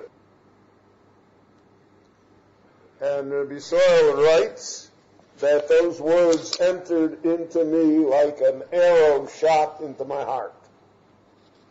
Now, Rabbi Yisrael was a genius. And because he was a genius, he had the ability uh, to really put the elephant through the eye of a needle. And he was well known for his ability in pilpul, in being able to take disparate subjects and tie them together somehow. There's a famous story told that he once came to, uh, the, the custom was, unlike today's world, when the speaker uh, came to speak, so he put a list of sources on the bulletin board so that the people a day in advance would be able to familiarize themselves with uh, what was going to be discussed and be able to participate in the uh, deep lecture that was going to be given. Of course, it doesn't work with people like me who, until uh, three minutes before the lecture, haven't quite decided what we're going to say yet. But so Rabbi Yisrael put up the day before, he's speaking in this town, he puts up the list of all the sources. Uh, pranksters in town took down that list and they put up a new list of seven, eight sources that literally had nothing to do one to another. Rabbi Yisrael walks in to deliver the lecture and he looks and he sees the list. So he stops to examine it for two or three minutes and then he delivers the lecture on the new list. And he put it together. So he was, uh, he was renowned for his genius. But he said after Reb Zundel told him, study Musar, he gave all of that up. He said, that's just a show. That's not Torah, that's not truth, that's just mental gymnastics. And he said, it's ego. And from then on he changed completely his style of learning and his style of teaching as well. On his final year, he was invited, he died in Königsberg, in Prussia. He was invited to give the Shabbos Shuvah, the traditional drosha that the Rabbonim give on Shabbos Shuvah, on the Shabbos between Rosh Hashanah and Yom Kippur. He mounted the podium and he forgot what he wanted to say. And he put his head down on the lectern and wept. And then he said, you see what happens to a person. So get yourself ready. And that, his students wrote, that was his most famous Shabbos Shuvah uh, lecture that he ever delivered. Now, his idea was that the study of Musar, and what we mean the study of Musar, that again he got that from Rabbi Yosef Zundel. By the way, the third uh, rabbi out of Salant is Reb Shmuel Salant, who was the Rav here in Yerushalayim for 70 years, and who was a son-in-law of Reb Yosef Zundel. Reb Yosef Zundel also came there to Eretz Yisrael, here to Yerushalayim, and he's also buried on Har So uh, he, Reb Yosef Zundel, when he said goodbye to Reb Chaim Volozhiner, so he asked Reb Chaim Volozhiner, what should he do? Well, give him a curriculum. So Reb Chaim also told him, study Musar. And he said, which book? And he said, the Mesilas Yesharim is the best book to start with. And we discussed that in the first lecture, the impact of the Mesilas Yesharim, of Moshe Chaim Luzzatto's work. So, Rabbi Yisrael instituted a program for the study of Musar for the self-perfection of people. Today we would call it anger management. Uh, today we would call it uh, uh, to cure people from uh, compulsions. Rousseau was a great psychologist. He understood people and understood people's drives, but not in the terminology that we use today, but certainly in the problems that existed. And uh, a woman once came to him to complain that her husband abused her. What should she do? He said, uh, either divorce him or get him to study Musar. Meaning that if a person worked upon oneself, he did not believe that people have incurable characteristics. That people cannot improve themselves. People don't want to improve themselves. That he believed. But that they can't, that he never believed. And therefore, that was his stress on the study of Musar, that was his stress on self-improvement. So therefore, he created uh, uh, Musar houses. Musar, like the Chassidim had Shtiblach, he created the Lithuanian counterpart to it.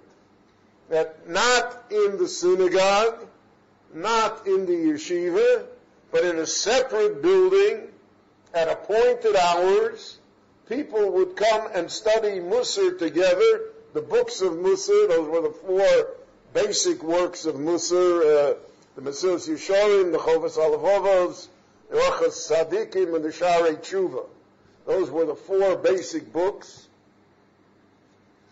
which have remained till today, the four basic books of Jewish ethics and character traits. And they would study it together for an hour, two hours, and he always believed that they should study it emotionally, and they should say the words out loud, not silent reading, because part of his educational system, and that explains, you know, why, for instance, if you walk into uh, the Beit HaMidrash of any major yeshiva in the world, it's noisy. because his basic idea was that if your voice and your physical body is involved, and then somehow it penetrates into the soul. Where if you just sit and read silently, so then uh, it's purely an intellectual exercise. And Musar, he said, has to be an emotional exercise. As such, he spread Musar into the yeshivas. And that was a great controversy because the yeshivas said, what do we need Musar for? We've got the, the Talmud to study. And this was part of the struggle because he said, again as outlined and explained in the book, he said, Derech Eretz Kodma Torah. Derech Eretz means, in his definition, good human behavior. And if good human behavior is not present, he said, then the Torah itself loses a great deal of value. And unless, the, the, he said the Torah has to find its home within good people. And the only way you become a good person is by painful self-analysis, by realizing what is wrong with you, what your weak points are, and working on them to strengthen yourself. And he listed all of the things that people have as weak points the greed for money, uh, the, uh, the uh, drive to fulfill every physical desire, the pursuit of luxuries, anger, uh, being jealous of others, talking about others.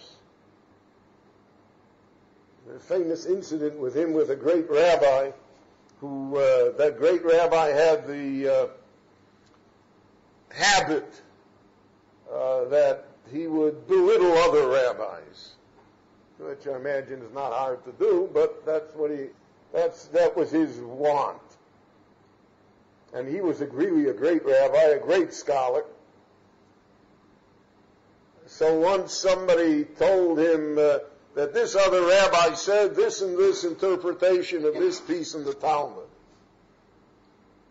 So the rabbi belittled it. He said, like, what does he know? Can't find his way, uh, you know, what does he know? So Rabbi Yisrael said to him, listen. He said, if a plain person says about the rabbi, what does he know? Okay. That's part of the game. But if a great rabbi says about somebody, what does he know? He said, that's murder. And then he said his famous epigram. He said, if people say that a chazan uh, somehow is not learned, or that a rabbi can't sing, so he said that's lashon hara. But if people say that a rabbi is not learned, and that the chazan can't sing, he said that's murder. And therefore he created this entire uh, view of life. And therefore he said the yeshivas, if we don't have uh, the basis of producing good people, not just producing scholars, producing good people, then it's a wasted effort. And he said, uh, very bravely, he said much of the criticism that comes against us from the outside, from the Haskalah, from the government, from everybody else, all the criticisms about how the Jews behave and how they look, etc., etc., he said, don't reject it all. A lot of things they say are true. And we have to work to correct it. And not just to dismiss it because, you know, our enemies say so. Which is really a cop-out. Now, all of this made him, as you can imagine, a somewhat controversial figure. Uh, the, uh, Musar uh, movement attracted many strong opponents. But it, uh, it survived them all. And it was because of him. Uh, in, in, his description of Rabbi Saul Salanter in this book, he describes him as being an enormously handsome person, a tremendous amount of charisma, an impressive person. And because of his genius and his Talmudic knowledge and his piety, uh, when he died, the only uh, effects that he left to his children uh, was an old tallis and his tefillin. He had no other personal effects.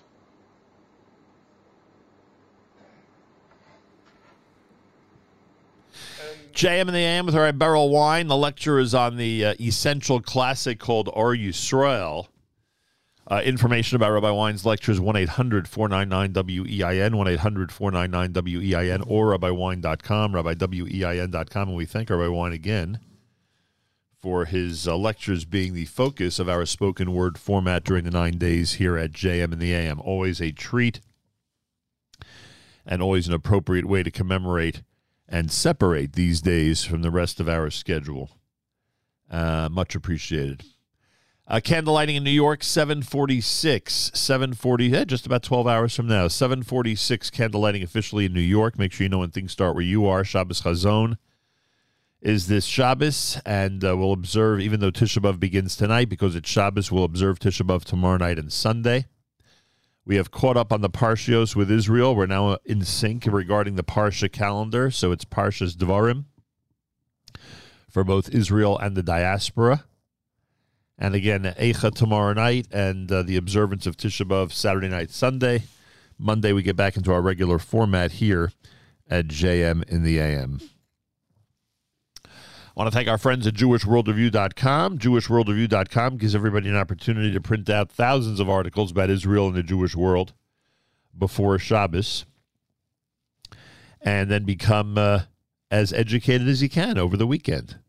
Again, go to JewishWorldReview.com. You will find a, uh, a plethora of articles and, and an incredible resource of news and analysis from around the world. JewishWorldReview.com. Check it out and enjoy. Well, last Friday there was no weekly update. That was a decision made uh, practically at the last minute because uh, just around 8 p.m. on Thursday night, we became grandparents of a brand new baby girl. Uh, Mazal Tov, of course, to uh, Kayla and Binyamin Siegel and to the extended Levinson and Siegel families. And um, at the last minute after that, we decided uh, to make sure to be at the uh, baby naming, which took place Friday morning, Rosh Chodesh, at the Ralbag Synagogue on the Upper East Side of Manhattan. And um, it was just a few hours after she was born that now our granddaughter, our first grandchild, is known as uh, Esther Liel Siegel. Esther Liel Siegel. My mother, of course, was uh, Esther. And um, how extra special it has been uh, for us and our family that um, that uh, the newborn is named for my mother. And uh, one of the greatest things about all of this is sharing all of this with all of you. So thank you to the uh, outpouring of wonderful Mazel Tov wishes that we've enjoyed over the last week. And I'm sure Malcolm was understanding why we had to, uh, in fact, cancel last week's appearance at the last minute. Malcolm Hoenlein is executive vice chairman of the Conference of Presidents of Major American Jewish Organizations. With us Friday mornings, the weekly update here at JM in the AM. Mr. Hoenlein, welcome back to JM in the AM. Thank you, and welcome again to you and the whole family. It is something to, uh, I mean, you and I have discussed this topic so many times Jewish continuity, um, uh, transmitting values and uh, and tradition and our heritage to the next generation really is an amazing feeling. And I know that you can tell me from experience that it's an amazing and incredible uh, and wonderful thing to watch and enjoy as years go by. The most exciting, and you know, Shimshon Raphael Hirsch wrote that uh, no generation is judged in its time. We're not even judged by our children; we're judged by our grandchildren, because that's when you really see come to fruition the decisions you make and the actions you take, the education you provided your children, that they would pass on the the settings, the commitments uh, as Jews, as people, and I think it is a life transforming, as you will find out, um, to see that the, as you said, continuity and the uh, commitment to the future. It's it's something I talk when I speak about the demographics in Israel, and people downplay, you know, the fact that amongst non-Orthodox Jews, the birth rate is increasing very significantly. It's a commitment to the future. It's a statement about the future. It's why we're here, and uh, you should have a lot of nachas. Amen. And I thank you for that very, very much. Um, there's so much to talk about this week. Uh, one of the things, speaking of demographics, it's funny you use that word because uh, we, we don't take advantage, it seems. Our community does not take advantage of certain demographics. You know that there are some major congressional races going on in this country. And uh, at the end of toward the end of August, just a couple of weeks from now, uh, there are a couple of districts. Specifically, I'm referring to the uh, New York 10th district, the New York 12th district. Um, that have uh, you know the potential for the Jewish vote to have some influence, and when I examined uh, with one of the experts this week uh, why it is that um, so many um, so many uh, communities are being approached and are being courted for these districts, and the Jewish community is not. It was revealed to me that I would be shocked, and of course I was shocked, at how few Jews in the district actually vote. And I don't know what else there is to say because there's no other action we can take to have the influence that we'd like to have and to have the representation that we'd like to have. I know that this is sort of beating a dead horse because you've spoken about this so many times, but maybe just one more reminder to people about the importance of registering and voting. And now again, we see the proof is in front of us that our community could have a potential uh, to to have great influence in one of the local elections. It, it's uh, so fundamentally significant as a commitment to democracy, as a commitment to the world we want to see. Every race counts. Sometimes you see how in Congress everything hangs on one vote, especially in the Senate now, but even in the House, sometimes it's a few votes that matter. You see the commitment that it being that it is being made around the country to critical races, but every race is important, even if it doesn't become the the focal point of national attention and mobilizations. But you can be sure that the forces that are hostile to our interests, even in a city like New York, where you have democratic socialists and all sorts of you know members of the squads, et cetera, running and people being endorsed by them, that the every vote is of vital significance, and there's no excuse now with absentee ballots, with uh, all sorts of ways that you can do it at your convenience to go and vote and make sure your voice is heard because even if it doesn't impact the outcome ultimately or get the outcome that you wanted, politicians look and see who votes and who doesn't vote. If we're not there, then they won't care about us. And we have to make sure that we vote and people be informed and speak to some of your local leadership, find out about the different candidates and why, where the interests uh, for the Jewish community, where the interests for the general society lie. It's very easy for everybody to fetch and to make jokes and to you know to criticize, but this is a minimal commitment that we have to make. And uh, in addition to the absentee ballots, the early voting helps with that, uh, maybe even more so. So, everybody, please, especially if you're registered, and especially if you're in the districts that I mentioned, uh, pay pay careful attention to what's going on. And if you're in New York, uh, August the 23rd is the day uh, for the final vo- is the day of final voting. That's actual election day for the primary in New York. Again, that's August the 23rd. We'll try to remind everybody as we get closer and closer. This audience, uh, quite clearly, from what's uh, been communicated to me over the last 24 hours, is very anxious to hear your perspective on the Pelosi trip to Taiwan. Well, we're still living with the uh, aftermath. Uh, the live fire exercises are still going on. They've escalated economic and other sanctions. Uh, I think once the announcement was made and the line was drawn, she could not back down. And without America losing face, I don't know if from the beginning it was really essential that uh, the visit uh, take place, knowing the current circumstances and the uh, the economic conditions, et cetera. But I think it was very important that China that we stand up to it. China is eating our lunch all over the world. China is working against America's economic interests everywhere. It is expanding through its Belt and Road initiative, which has been going on for years. But people don't, and you don't see it because it's not blatant. They don't do things in your face ways that others sometimes do, even Russia, or, uh, let's say in Iran or Turkey. They're doing it very quietly, subtly, but the results are clear. And if you see what China is doing in uh, Africa, where they are expanding their influence all over, and where they are involved in various conflicts and quietly, and but main, mainly exploiting economically uh, the countries. And now in South America, they're buying, for instance, huge swaths of land in Peru. They are working together with the Russians, the Iranians, the Turks, who are all very active in South America as we are losing an entire continent, and every week another country moves into the bad column. We have very few left in the good column. Bolsonaro of Brazil is one, and he could very well lose in in the election. You saw Colombia, Chile, to to Costa Rica. I mean, the whole continent being lost. China goes in and they're looking for food, so they buy swaths of land and take all the food, the produce out. And I've many African leaders who talked about the rape of their countries by by China. So you know, we look at it in a very narrow perspective, but in fact, it's expanding its influence and it it loans money to many countries that are in need or does projects, massive projects like the ports, and then they when it comes time to pay, eh, two years, five years, three years, you know, and governments think that they got a great deal because they they get the port and they don't have to pay right away. But ultimately, they all have to pay the piper, and they and China collects, and this is uh, something that people don't see and uh, you don't hear politicians addressing.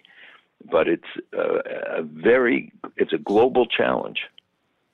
So the food shortage in Africa that people tend to blame on the Ukraine and the Ukraine situation, people need to realize that there's much more to it. Well, there's more to it in that respect. That the, obviously the Ukraine war does impact uh, the exports to to um, countries that are highly dependent on them, like Lebanon, the, Egypt, Jordan. You know, it's 70, 80 percent of their wheat comes from Russia and Ukraine, and now the another couple ships left the Ukraine, bringing uh, bringing wheat and other uh, grains to to their ports, but it's. Uh, it's still we could face this winter very bad situation in many countries.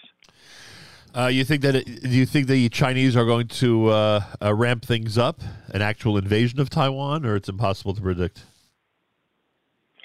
I don't see an invasion of Taiwan. I do think that they have ramped things up, and uh, we're likely to see uh, more of it.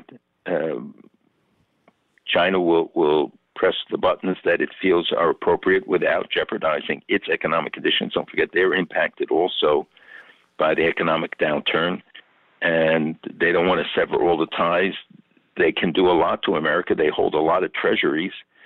Uh, by the way, we see the upgrade in China's involvement uh, in the intel services of uh, Syria, which has Israel worried, and the um, and so it's just symptomatic of the outreach and the growth of their influence in, in virtually every region, from certainly in Asia and also in the United States. The investments they've made, it doesn't really get the kind of scrutiny and coverage that it should. What can you tell us about the uh, latest I, uh, the latest Al Qaeda operative who was eliminated in Afghanistan? Well, it was a it's a huge hit. Obviously, it's it's it is not, I think, comparable to taking out Osama bin Laden. Uh, this guy is the head of Al Qaeda, operational head, but Al Qaeda isn't the same Al Qaeda as it was then. But it was a significant move. It was it seemed well executed. It raises questions about the, the government uh, there allowing in Afghanistan allowing it. They they claim they didn't know now that he was there. They're very angry. That the United States carried this out without clearing it with them.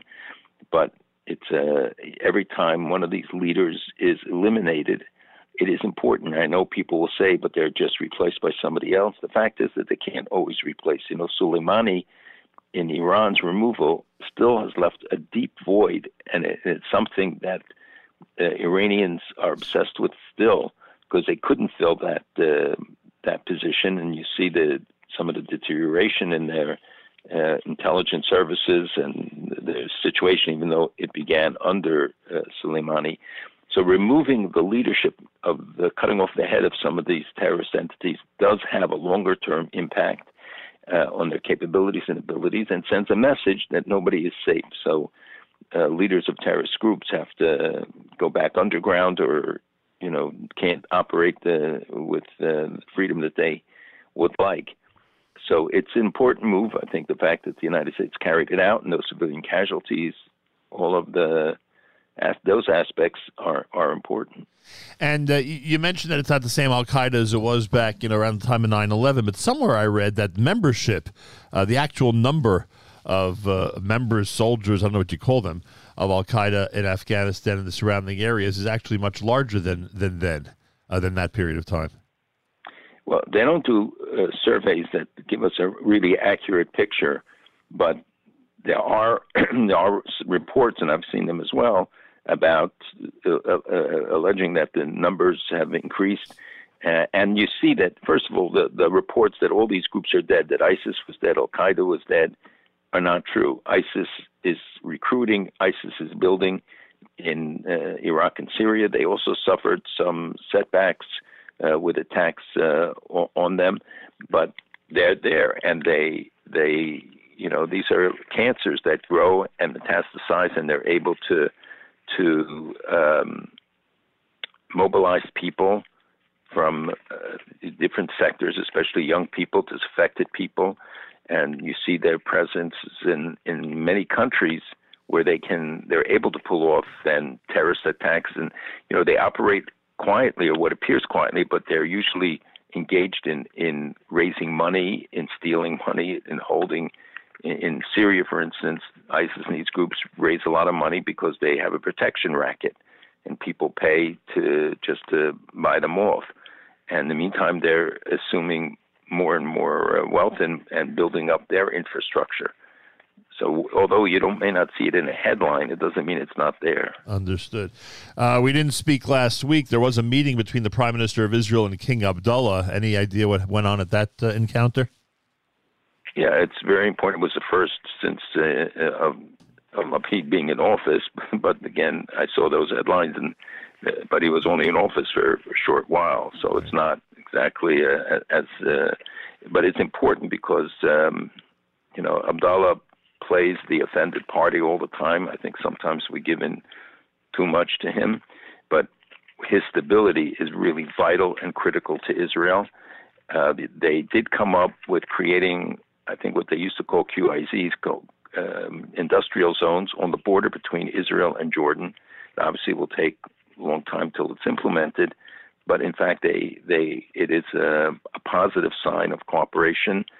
Uh, I'm sure they talked about uh, Jordan's role on Al-Aqsa and and most importantly about security coordination, because the, what Israel does is so vital to um, the security of Jordan. I mean, who who holds them up, if not Israel, on the, on on those fronts, and the cooperation for Israel is vital as well and they've they also have arranged to open up the Allenby Bridge, which is one of the demands that was being made, and they also came up during the president's trip to the Middle East. So I think they they um, they have worked out an arrangement that will leave it open. I think 24 hours a day. I don't know if it's six or seven days a week, and uh, so there was an, an agenda. They seem to have accomplished some stuff, and you know, good relations between Israel and Jordan is really vital for both and hopefully this will be a positive step. It's America's one and only Jewish Moments in the Morning radio program, heard on listeners sponsored digital radio around the world, the web at NachumSegal.com, on the Nachum Segal Network, and of course on the beloved NSN app. Malcolm Hoenlein is Executive Vice Chairman of the Conference of Presidents of Major American Jewish Organizations. Doesn't this New York Times headline say it all? As Iran talks of nuclear advances, negotiations with U.S. restart.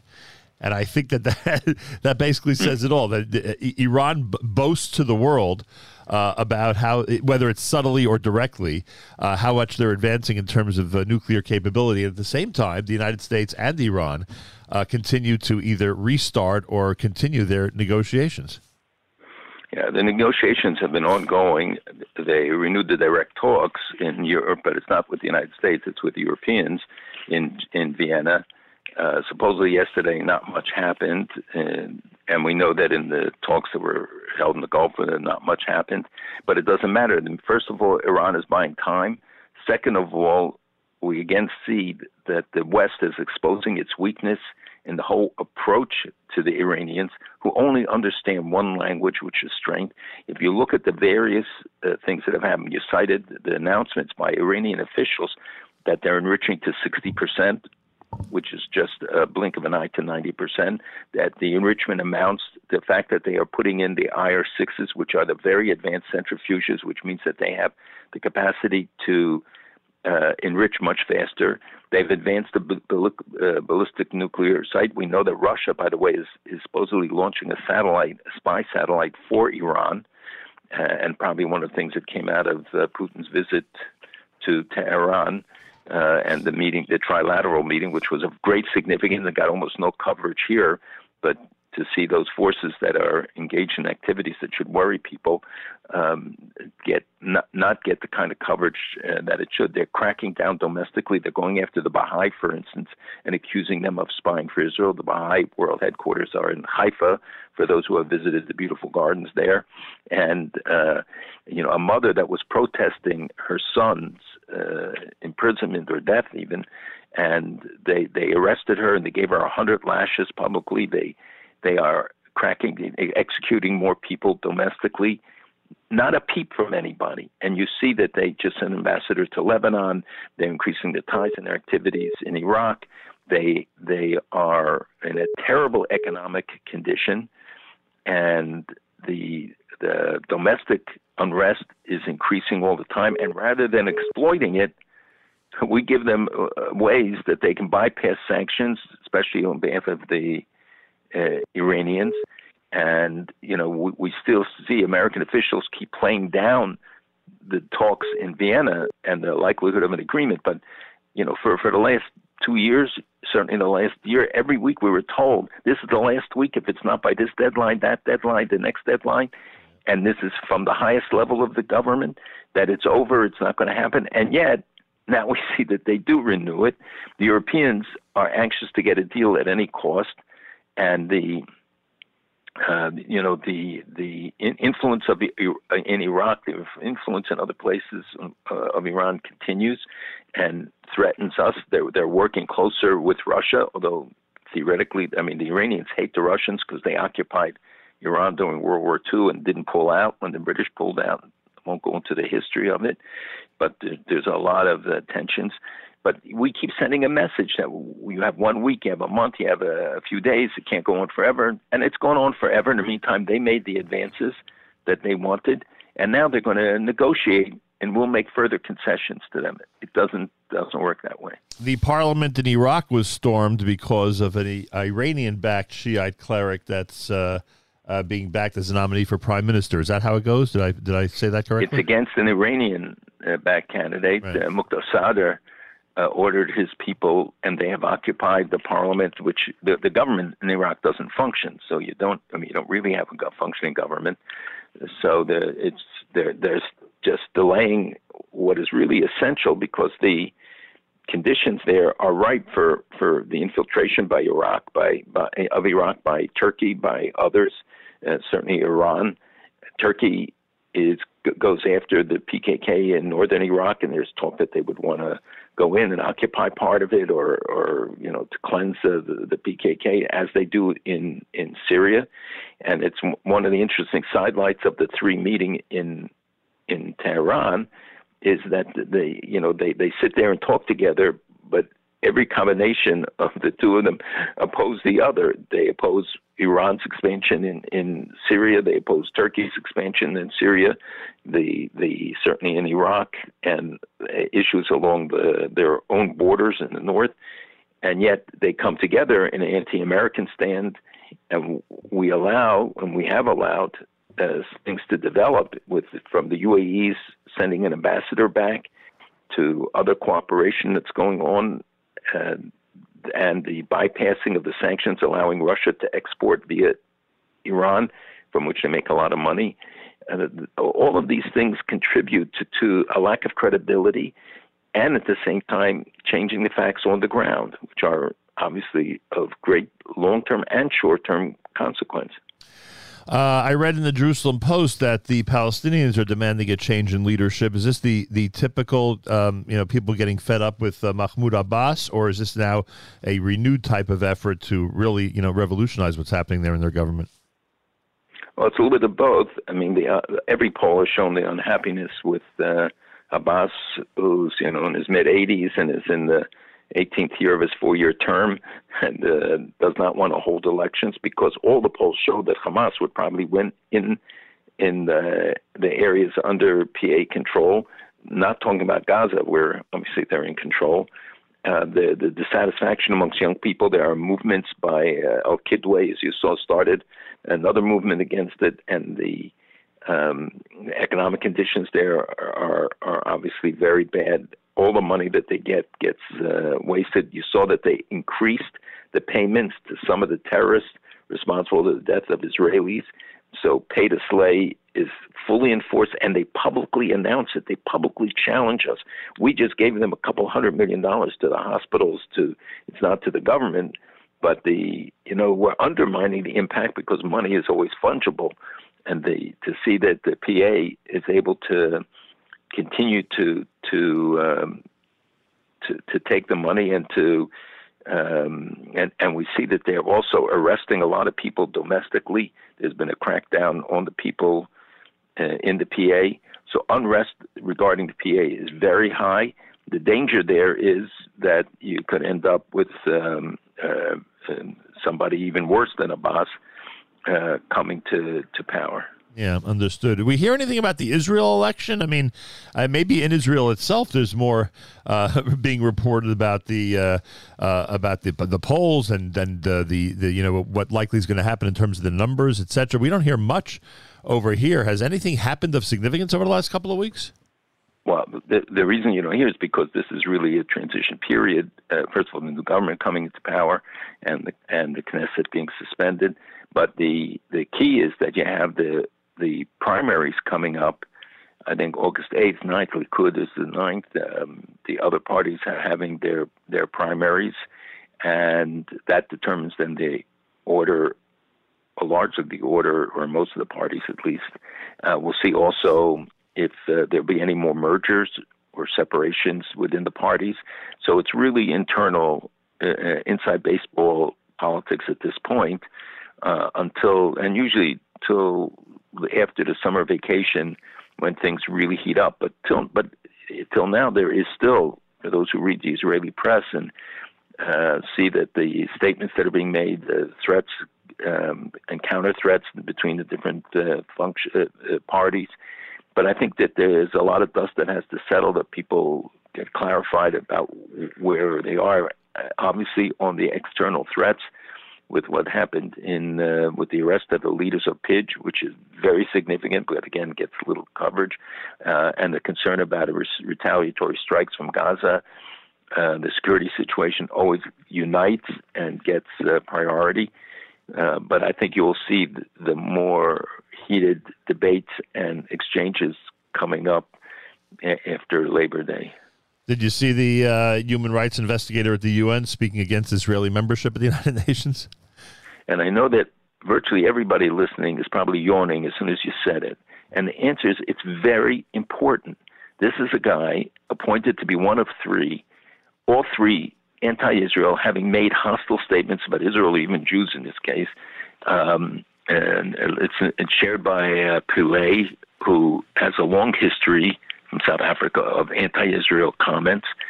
And these three are put in charge of the Commission of Inquiry, which is open ended, open funded, open staffed, meaning they can have as many people as they want, whatever they need, they're supposed to get for as long as they want, meaning it could go on for years, collecting data and charges against the occupied territories, including Jerusalem and Israel. That's the, the actual language in the mandate. And the the the fact is that this guy said stuff that was so far beyond the pale it is justification for the existence of this committee. We have been uh, fighting it, and you saw that many countries, almost all the European countries, everybody came out against them. It's it is serving a purpose in discrediting uh, this commission and the fact that the UN will be spending millions of dollars in addition to the two ongoing committees on Palestinians uh, that spends many millions of dollars a year as well.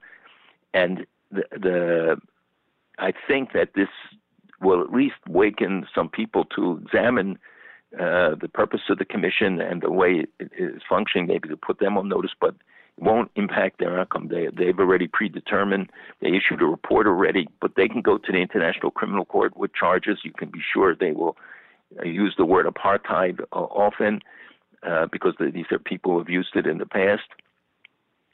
So while many people, you know, will think, why do who cares what he says? It matters what he says because this guy is sitting uh, along with the other two on top of what could be a vicious propaganda machine against Israel, as the United Nations tends to be. Unbelievable. Uh, just added to all the propaganda that's being uh, promulgated against Israel. By the way, on, on Iran, we uh, I, I, didn't mention that uh, because it was a, an item from last week. Um, I think it was a New York Times article about drone technology sales and how much uh, how much Iran is in that business now for countries that are outside the Middle East. And I'm just wondering, like, is, is that because there are certain countries that countries would not sell to, and that Iran is the only seller they can go to? Is that the reason for it? Uh, yeah, that was one thing I wanted to say is that he issued this guy issued an apology Ah. ten days after he gave the interview. It's a non-apology. It's totally irrelevant. So when people read it, read the, actually what he said. He did not really apologize, and and uh, you know he said. Uh, you know all the usual language that we hear from anti-Semites and others when they when they get caught, and um, the backlash was so strong. You know, the Secretary General in a courageous way said, you know, he has no control over it, so others did. But there were courageous statements made in the United States and other European countries, and others did. So I just wanted to. That's there was an important development this Yeah, week in that it. regard. And about the drones, yes, they have developed their drone industry because they have no air force, and this is really a substitute for Iran to fill that gap. And as you know, that they have they are producing various long range um, drones and short range. Uh, Russia wants to buy a thousand, which tells you something about their own internal um, uh, development and the their ability to supplant what they are losing in the in the Ukraine. And uh, are and the ones that uh, they're looking to sell, both Turkey and Iran are are selling uh, drones, uh, but these can carry missiles. They're not the kinds of drones you're buying off the shelf, although some of them are not much more sophisticated, but they can carry and launch missiles, etc. So for Iran, uh, as you saw when they attacked in Yemen and elsewhere, they're using uh, drones and missiles uh, because they don't have an air force. And finally, it's amazing to me that the AMIA bombing in Argentina almost 30 years ago uh, always continues to be in the news. And the Mossad now has said that Hezbollah is completely responsible and that the Buenos Aires and Iranian officials and officers uh, should not necessarily be blamed. What do you think of that recent development? Um, I think that it's uh, surprising that they issued that report. Uh, they don't say they don't exculpate Iran. Iran was certainly involved in the planning, so they were talking about the execution and saying that it was Hezbollah that uh, executed it. But you still see that, that none of the people have been held to account. Nobody's been brought to trial. There are red letters, and yet against them, you know, from Interpol that they're supposed to be arrested. Yet they, some of those accused travel freely.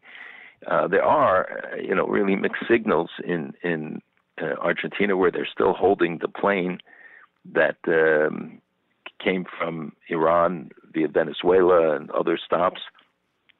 Uh, although the crew has been released, and we don't know whether this is really they're really willing to go to the mat completely on it. But it's a plane subject to sanctions, and they're afraid that they get hit by the sanctions if they don't do it.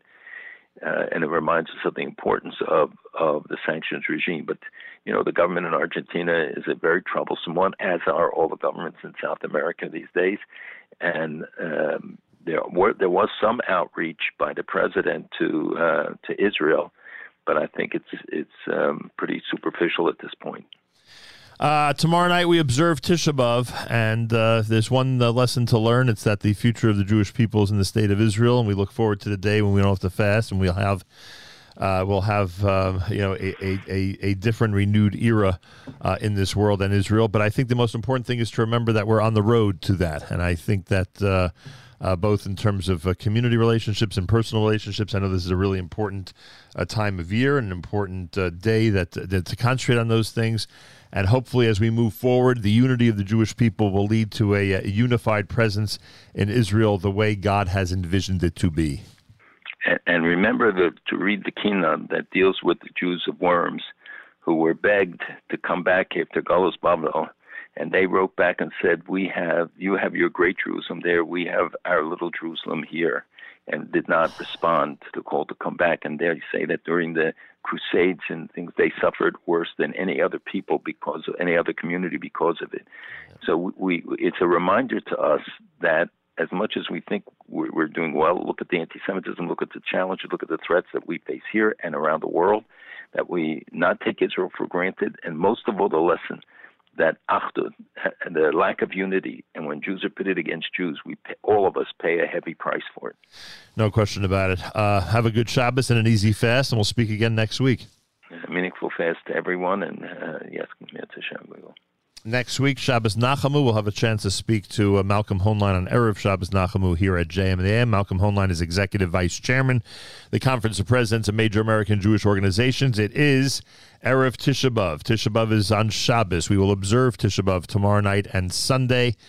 Uh, make sure you have your footwear ready, uh, appropriate Tisha B'Av footwear. Candle lighting for Shabbos Chazon at 746 in New York. Make sure you know when things start where you are on this Erev Shabbos Parshas Devarim, Erev Shabbos Chazon. This time each every Friday, every Erev Shabbos, with great pleasure, we present Rabbi Benjamin Yudin, spiritual leader emeritus, Congregation Shomrei Torah in Fair Lawn, New Jersey, to address the entire listening audience concerning the Torah portion of the week. Good morning, Rabbi Yudin. Good morning, Nachum. Good Erev Shabbos, everybody. Tomorrow we have the privilege of reading Parshas Devarim.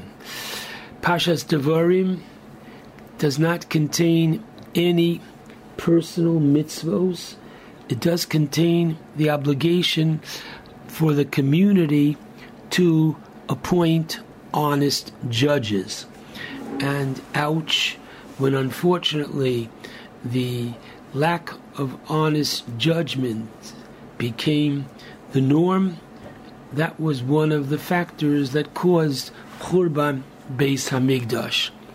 What I'd like to do this morning is, or for me this afternoon, who have the privilege of being in Ramat Beit Shemesh, um, I'd like to first, number one, wish a mazel tov to Nachum and Stacy on the birth of a granddaughter, to Kayla and Binyamin.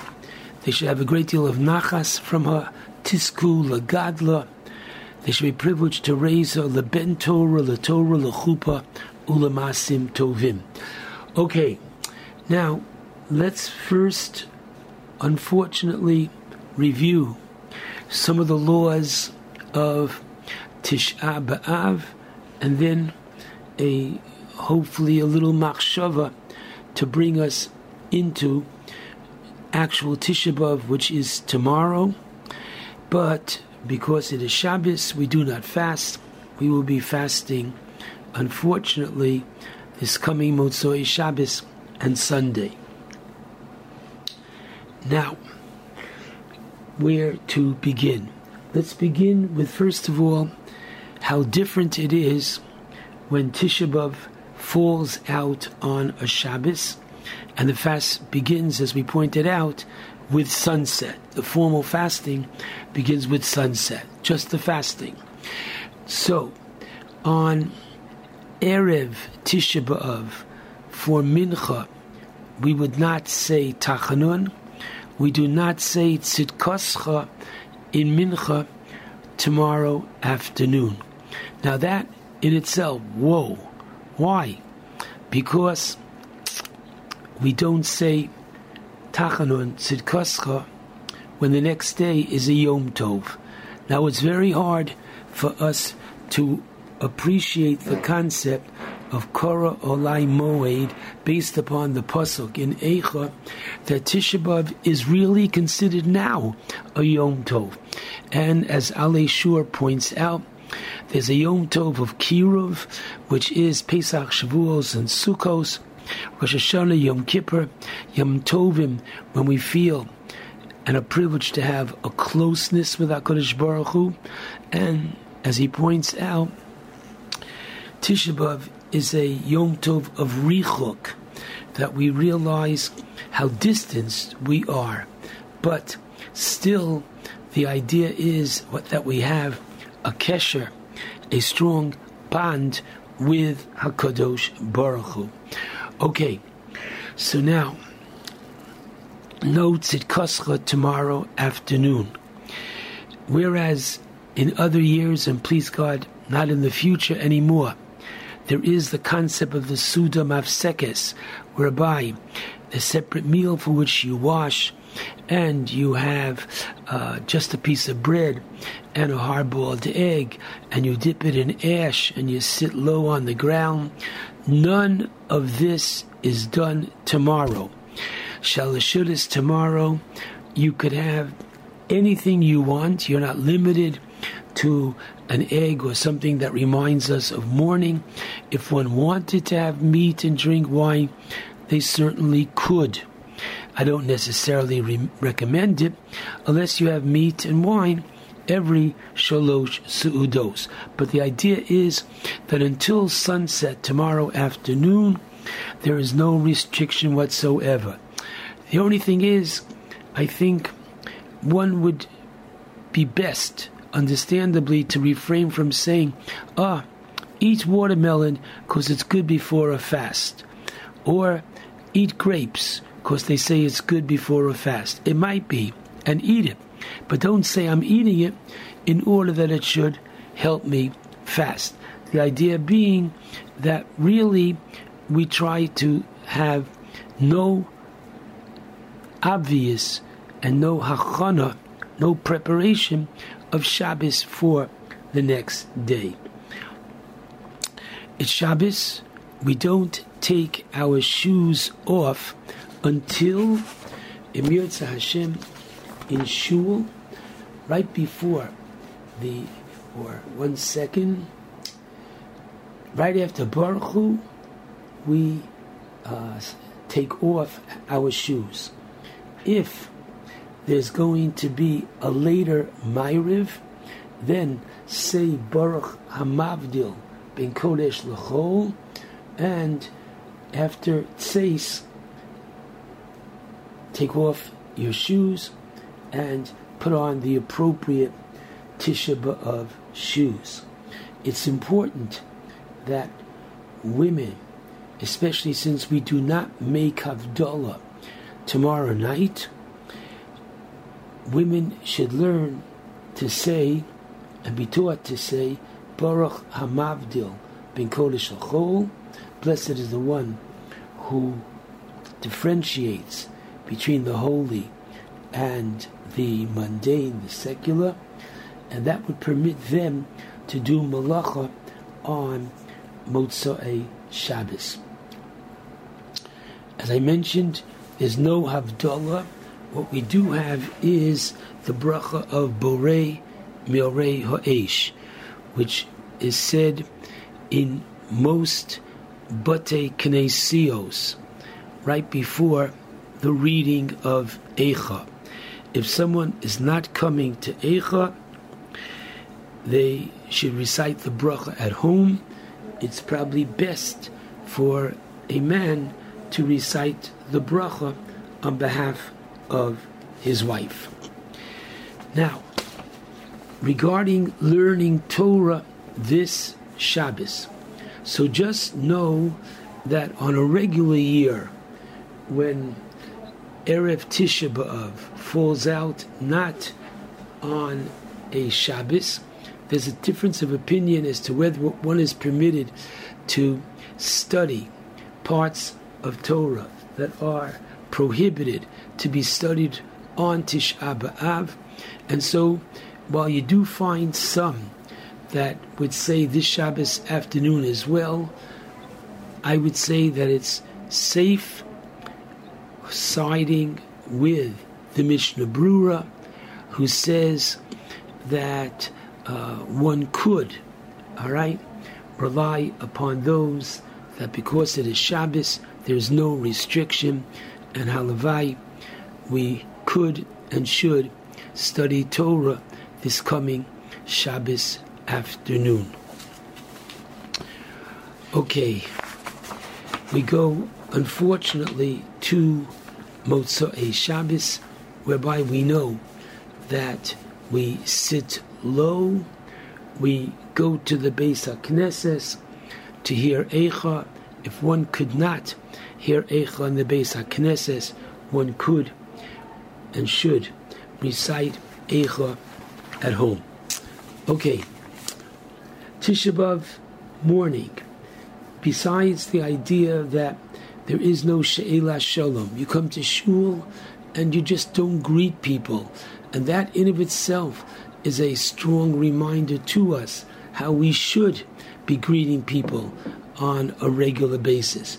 Okay, there are, as we know, five restrictions of Tisha B'Av, the same five restrictions that you find on Yom Kippur.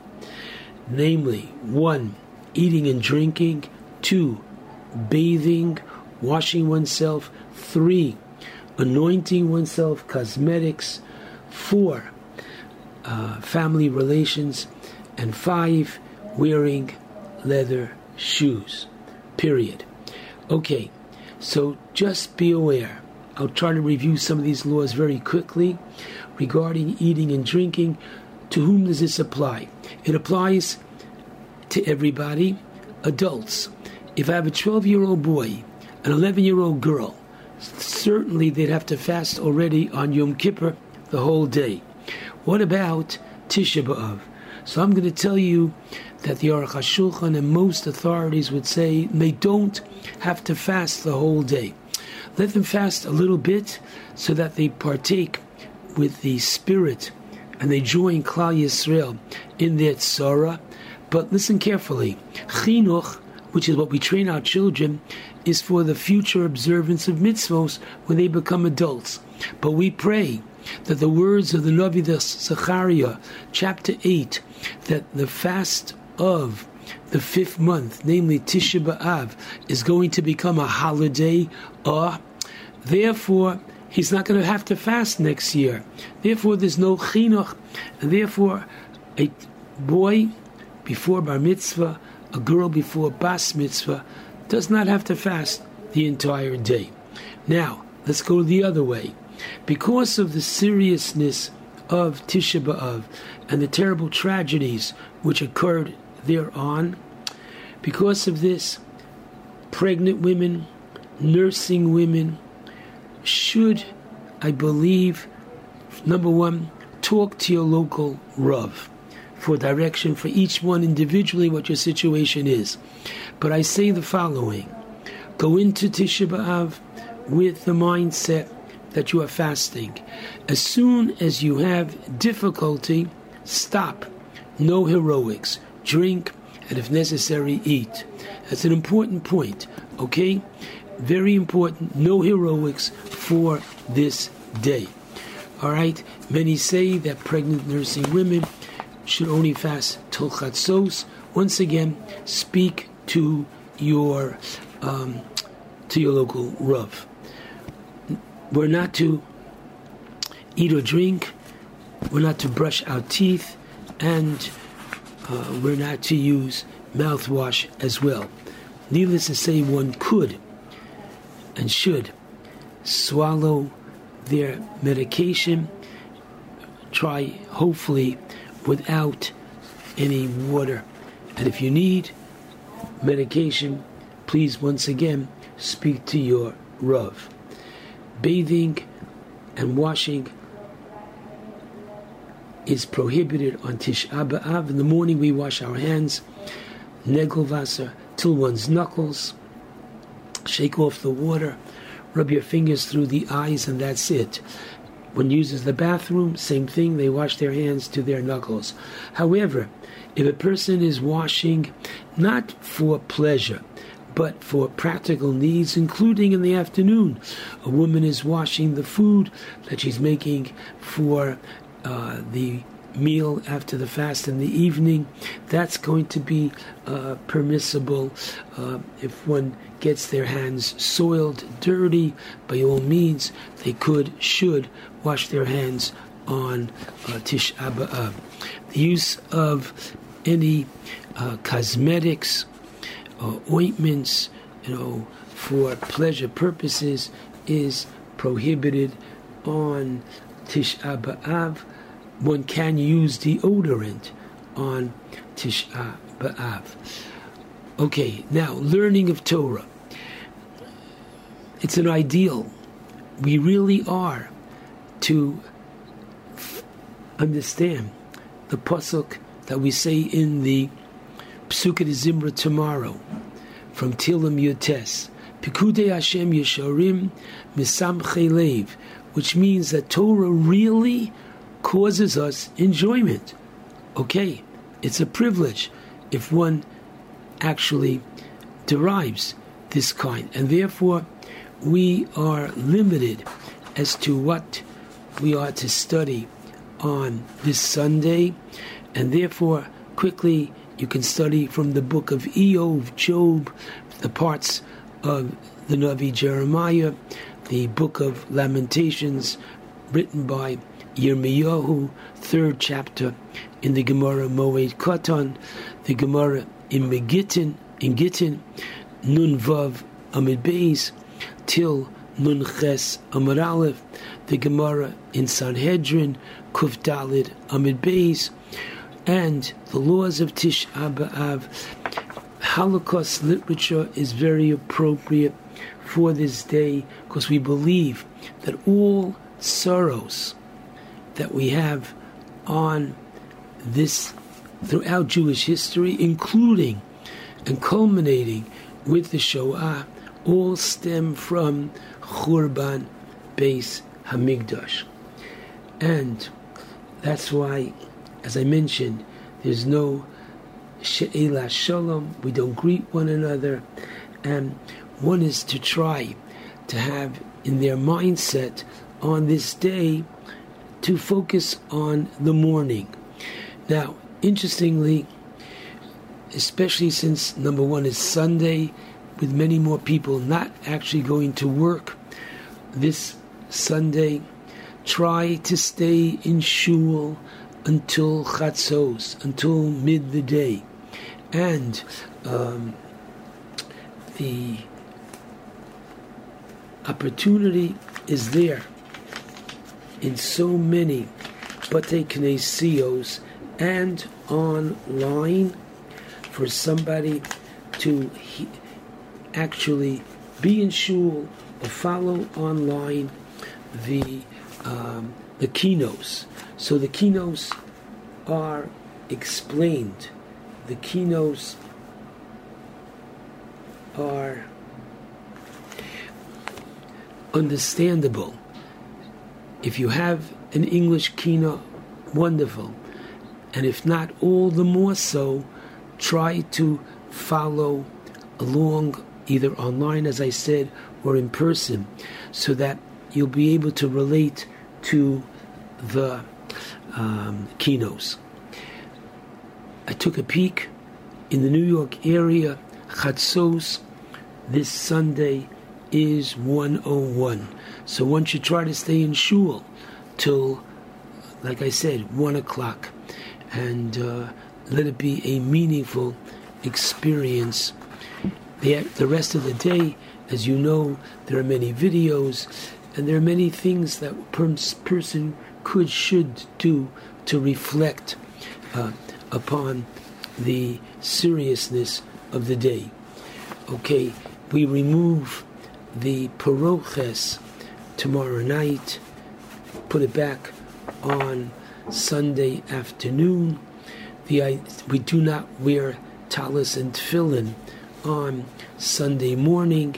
We do wear it for mincha Sunday afternoon. And let's understand something that the whole idea of experiencing Tisha B'Av is to, number one, identify with our past, that Lo Aleinu, on this day, both Batei Mikdash were destroyed, but the idea is that pining and yearning for a Beis Hamikdash will, Emir Hashem, help bring about the coming of the third Beis Hamikdash. there is the practice tomorrow night of minimizing the comfort and pleasure of when we go to sleep. And so, therefore, if one normally usually sleeps with two pillows, let him try to do it with one. Again, all this is to try to bring home the reality that we are. Okay, we mentioned that we don't make Havdalah tomorrow night, but we do make Havdalah on Sunday night. And listen carefully, there are those that say that if one has to eat on Sunday, then they should make Havdalah before eating. Interesting, the Mishnah Berurah does not bring this down, but it is a widespread practice that, that many do, and therefore just know that if you're going to eat on Sunday, then number one, no bisamim, no candle, just the bracha of Hamavdil to be recited over, preferably Chamar Medina, which is either coffee, tea, or perhaps even orange juice. All right? This Sunday night after the fast, so still no meat, no wine, and preferably no music until Monday morning. However, washing of clothes and shaving would be permissible on Sunday night. Finally, I just wish, wish to close with one idea, and that is we should realize that we are in Gullus. Certainly, those who live outside of Eretz Yisrael, we're not home. And so we might be living many, what you would call, forgive me, comfortable lives. What are we missing? Oh my goodness, we are missing so much. But listen carefully. The institution of Eved Ivri, who works for six years, and then he goes out on the seventh, and if, unfortunately, in the seventh year he says, I don't want to go out, then we pierce his ear. Okay, and Rashi explains why the ear? Because the ear that heard not to steal, and he went and he stole, ah, such a person has the ear pierced. So the Maharil Diskin asks, why do we wait six years to pierce his ear? Only if he wants to stay. Why don't we pierce his ear immediately for violating the law of stealing? And he gives a very perceptive answer. He says as follows that the six years of servitude that the Eved is to be is a punishment. After six years, he comes and he says, I want to stay. What does that show? That this was not a punishment for him. Ah, not a punishment. Therefore, his ear is pierced after that. But focus on the words that the years of servitude are meant to be a punishment. Galus, exile, is a punishment. We say in the Yom Tov Musaf, Mipnei chatoenu, because of our sins, golinu me'artzenu. We were exiled from our land. We are not, America is not home. Yes, as long as we have to be there, we need yeshivot, and we need mikvaos, and we need, and we need, and we need. But Tisha B'Av reminds us that there is one home, and we pine for HaKadosh Baruch Hu to be able to return to His home. We should feel the pain of the Shekhinah, that as we find in the Gemara Brachos, Daf Gimel, that HaKadosh Baruch Hu actually cries that He doesn't have that personal relationship with us as he did when we had a Beis Hamikdash, and as he will when we will have that third Beis Hamikdash. So it's an avelus for ourselves, what we are missing, and it's an avelus for him, capital H HaKadosh Baruch Hu as well. This is to be a little bit, or forgive me, even a lot, of the mindset of what Tisha B'Av is really all about. And I pray with all of you that Amir Hashem is going to be the last ninth of Av that we unfortunately observe in a state of mourning, but please God, the words of the, the Navi Zechariah, chapter 8, Pasuk 19, that promises, strong word. I didn't say predicts.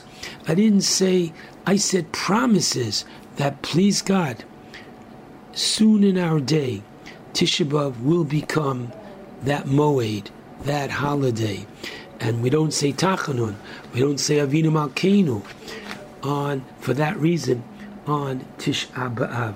Wishing everybody a meaningful fast, and please God, we should celebrate soon together Shabbat Shalom and a meaningful fast to all.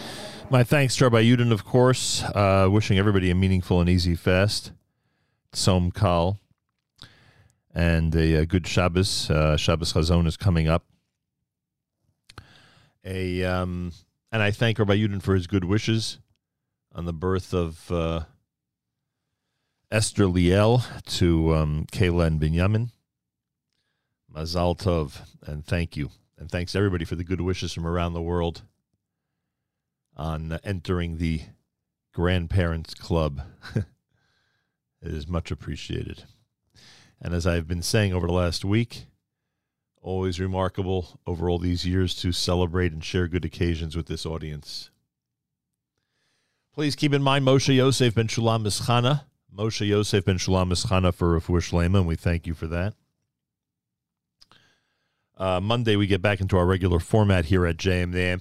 The topic of Rabbi Berel Wein's Essential Classics lecture is Or Yisrael. We're not going to get to its completion, but we could certainly hear a few more minutes before we wrap things up on a Friday morning Erev Shabbos Chazon here at JM in the AM. Because of who he was. But after his death in the 1870s, there broke out this tremendous.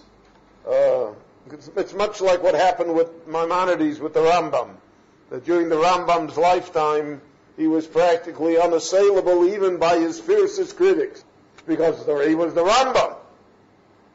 But after he died, so then the uh, then the battle was joined, and because there arose a generation that didn't see him, that didn't know him, and therefore were able to uh, take liberties with him. he writes here that there are two things in life that a person has. He has theory, he uses the word theory, and what he calls the practic, which is the practical thing, how he behaves. He says, in theory, everybody accepts that you're supposed to be good. In theory, everybody wants to be a good person nobody wants to, uh, you know, to, the, there are very few tombstones in the cemetery that say, you know, this guy was so and so.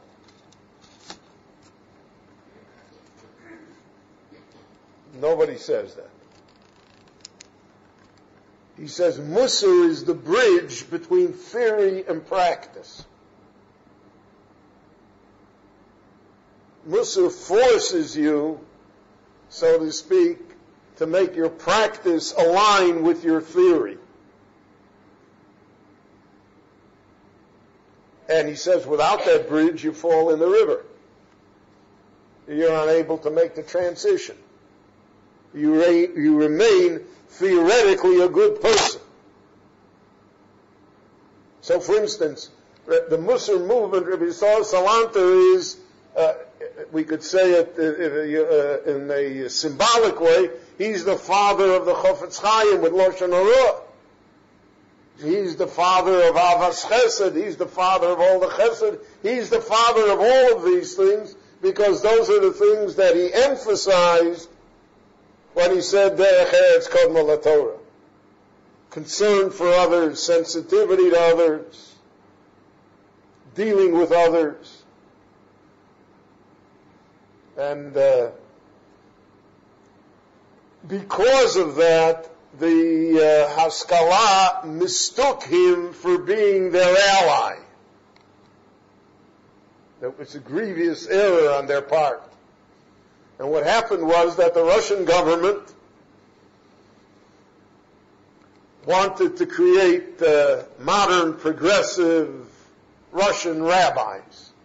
They wanted to control the Jewish people through their rabbis.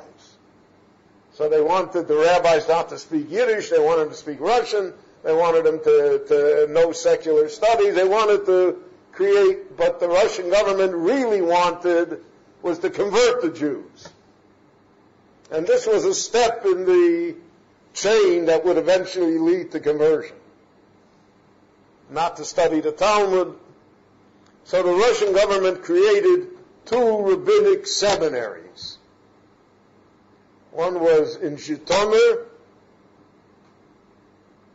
and one was in Vilna. Now, to give the seminary credibility, you have to have somebody as its head who is recognized as a great person, as a great Talmudic scholar. Now, the Russian government did this in uh, cooperation, in alliance with the Haskalah. See, oftentimes it happens in the Jewish world that Jews are so convinced that they know what's good for everybody else that they're willing to be traitors because it's for a higher cause. The Jewish communists were an example of that. There are examples, unfortunately, in the Jewish world today, and, uh, and both in Israel and outside of Israel. People who are literally are traitors, but they're traitors because of a higher cause, and therefore they're willing to support uh, those who are out to destroy the Jewish people. They don't realize that until unfortunately it's too late and one day they come for them as well. So the Haskalah supported the uh, creation of these two uh, seminaries. And the Haskalah, Rav Yisrael Salanter is then living in Vilna.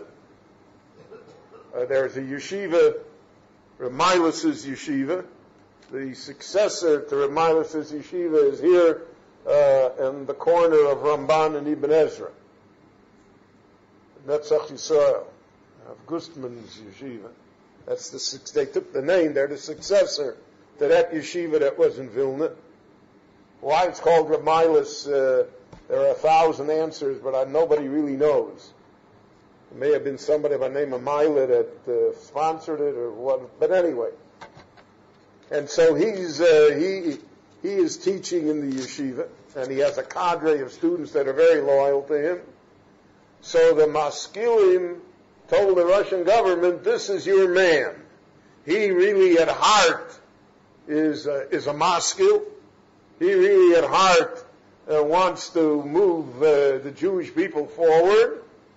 And he's a great Talmudic scholar, and he's a charismatic person. And if you get him 50, 60 of his students will come with him. We solve all the problems with one shot. And therefore, you'll make him an offer that he cannot refuse.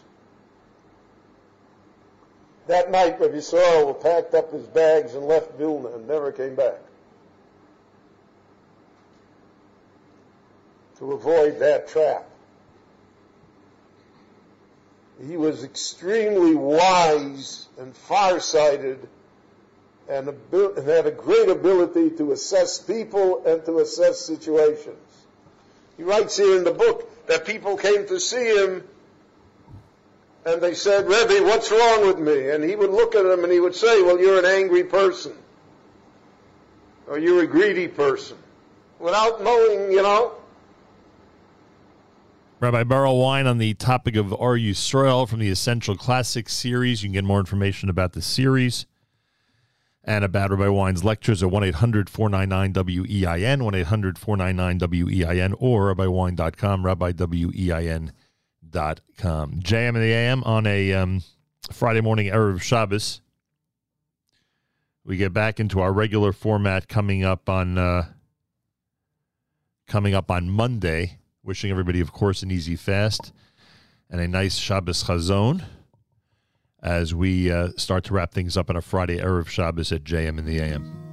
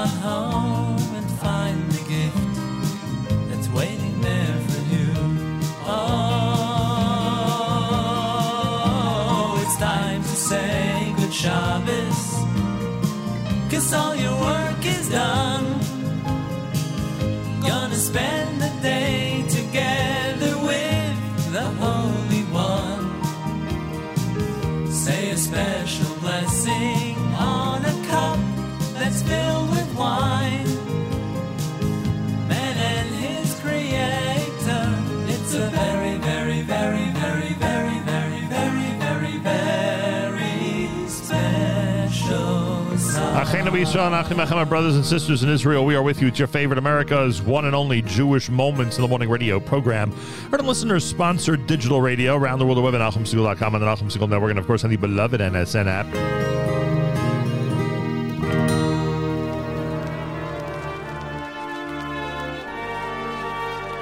Wraps up a uh, Friday Erev Shabbos Chazon here at JMN. Wishing everybody a good Shabbos and an easy fast. We speak again Monday morning, please God, starting at 6 a.m. Eastern Time when we're back into our regular format.